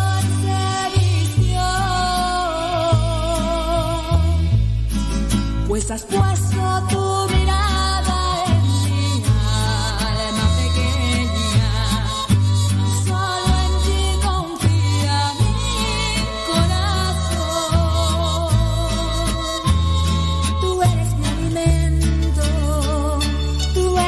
mi protector, eres mi fortaleza, tú eres mi sostén y mi Señor. No me sueltes de tu mano, porque sin ti me perdería.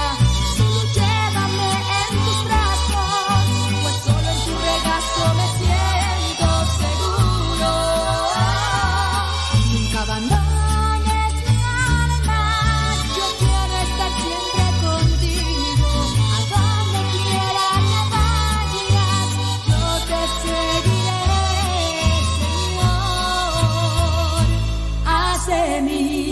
Lo que tú quieras, tuyo soy,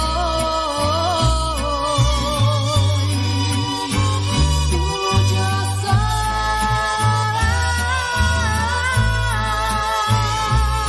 Nunca abandones mi alma, yo quiero estar siempre contigo. A donde quiera que vayas, yo te seguiré.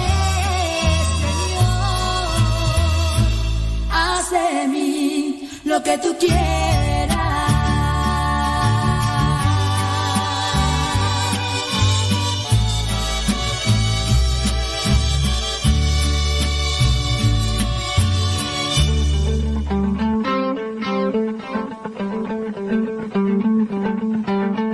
Contigo todo lo puedo, contigo soy muy feliz. Mis días serán grises, lloras son algo iris. Gracias a alegría y entrando ahora el gozo. A responsable le llamo todo. Siempre abierta las manos para que quiera un abrazo. Muévete, muévete, actívate, goza hermano. Esto es para ti, así que déjalo fluir. Si el fuego se quema, algo bueno es para ti.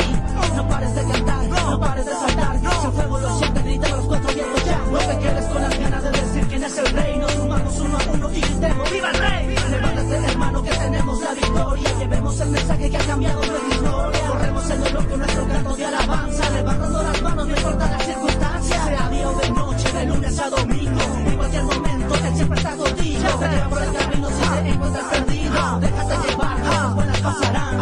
Ábreme las puertas de tu corazón para cerrarle el paso al dolor. Dame tu mano para juntos trabajar en la viña del Señor. No temas, yo haré de ti lo mejor. No te rindas para servir con amor. Este es el equipo que marca la diferencia, dándole la vuelta donde se encuentra la tiniebla. Nunca dejo patas, pero sí con la palabra. No sé con ella, la pelea está ganada. Toma fuerte su mano y solo confía en él. Y por donde te lleve proclama que él es el rey. Que cura a los enfermos, libera a los presos. Cambia todo el sistema y lo malo lo hace hueso. Hombres de guerra y lo malo lo echamos fuera. Estamos en el imperio donde Cristo es cabeza. Estamos en el imperio donde Cristo es cabeza. Estamos en el imperio donde Cristo es cabeza. Deja que te toque y muchas cosas pasarán. Cuando lo veas y sientas, papi, no podrás parar. No. Adiós a la tristeza que con él tenemos todo. Está garantizado y no se pide ningún cobro. Con un poco de fe y cosas grandes podrás ver. Si te gusta ser libre, aquí lo puedes ser. Rompe las ataduras que te alejan del Señor, abriéndole las puertas, claro, de tu corazón. Ábreme las puertas de tu corazón para cerrarle el paso al dolor. Dame tu mano para juntos trabajar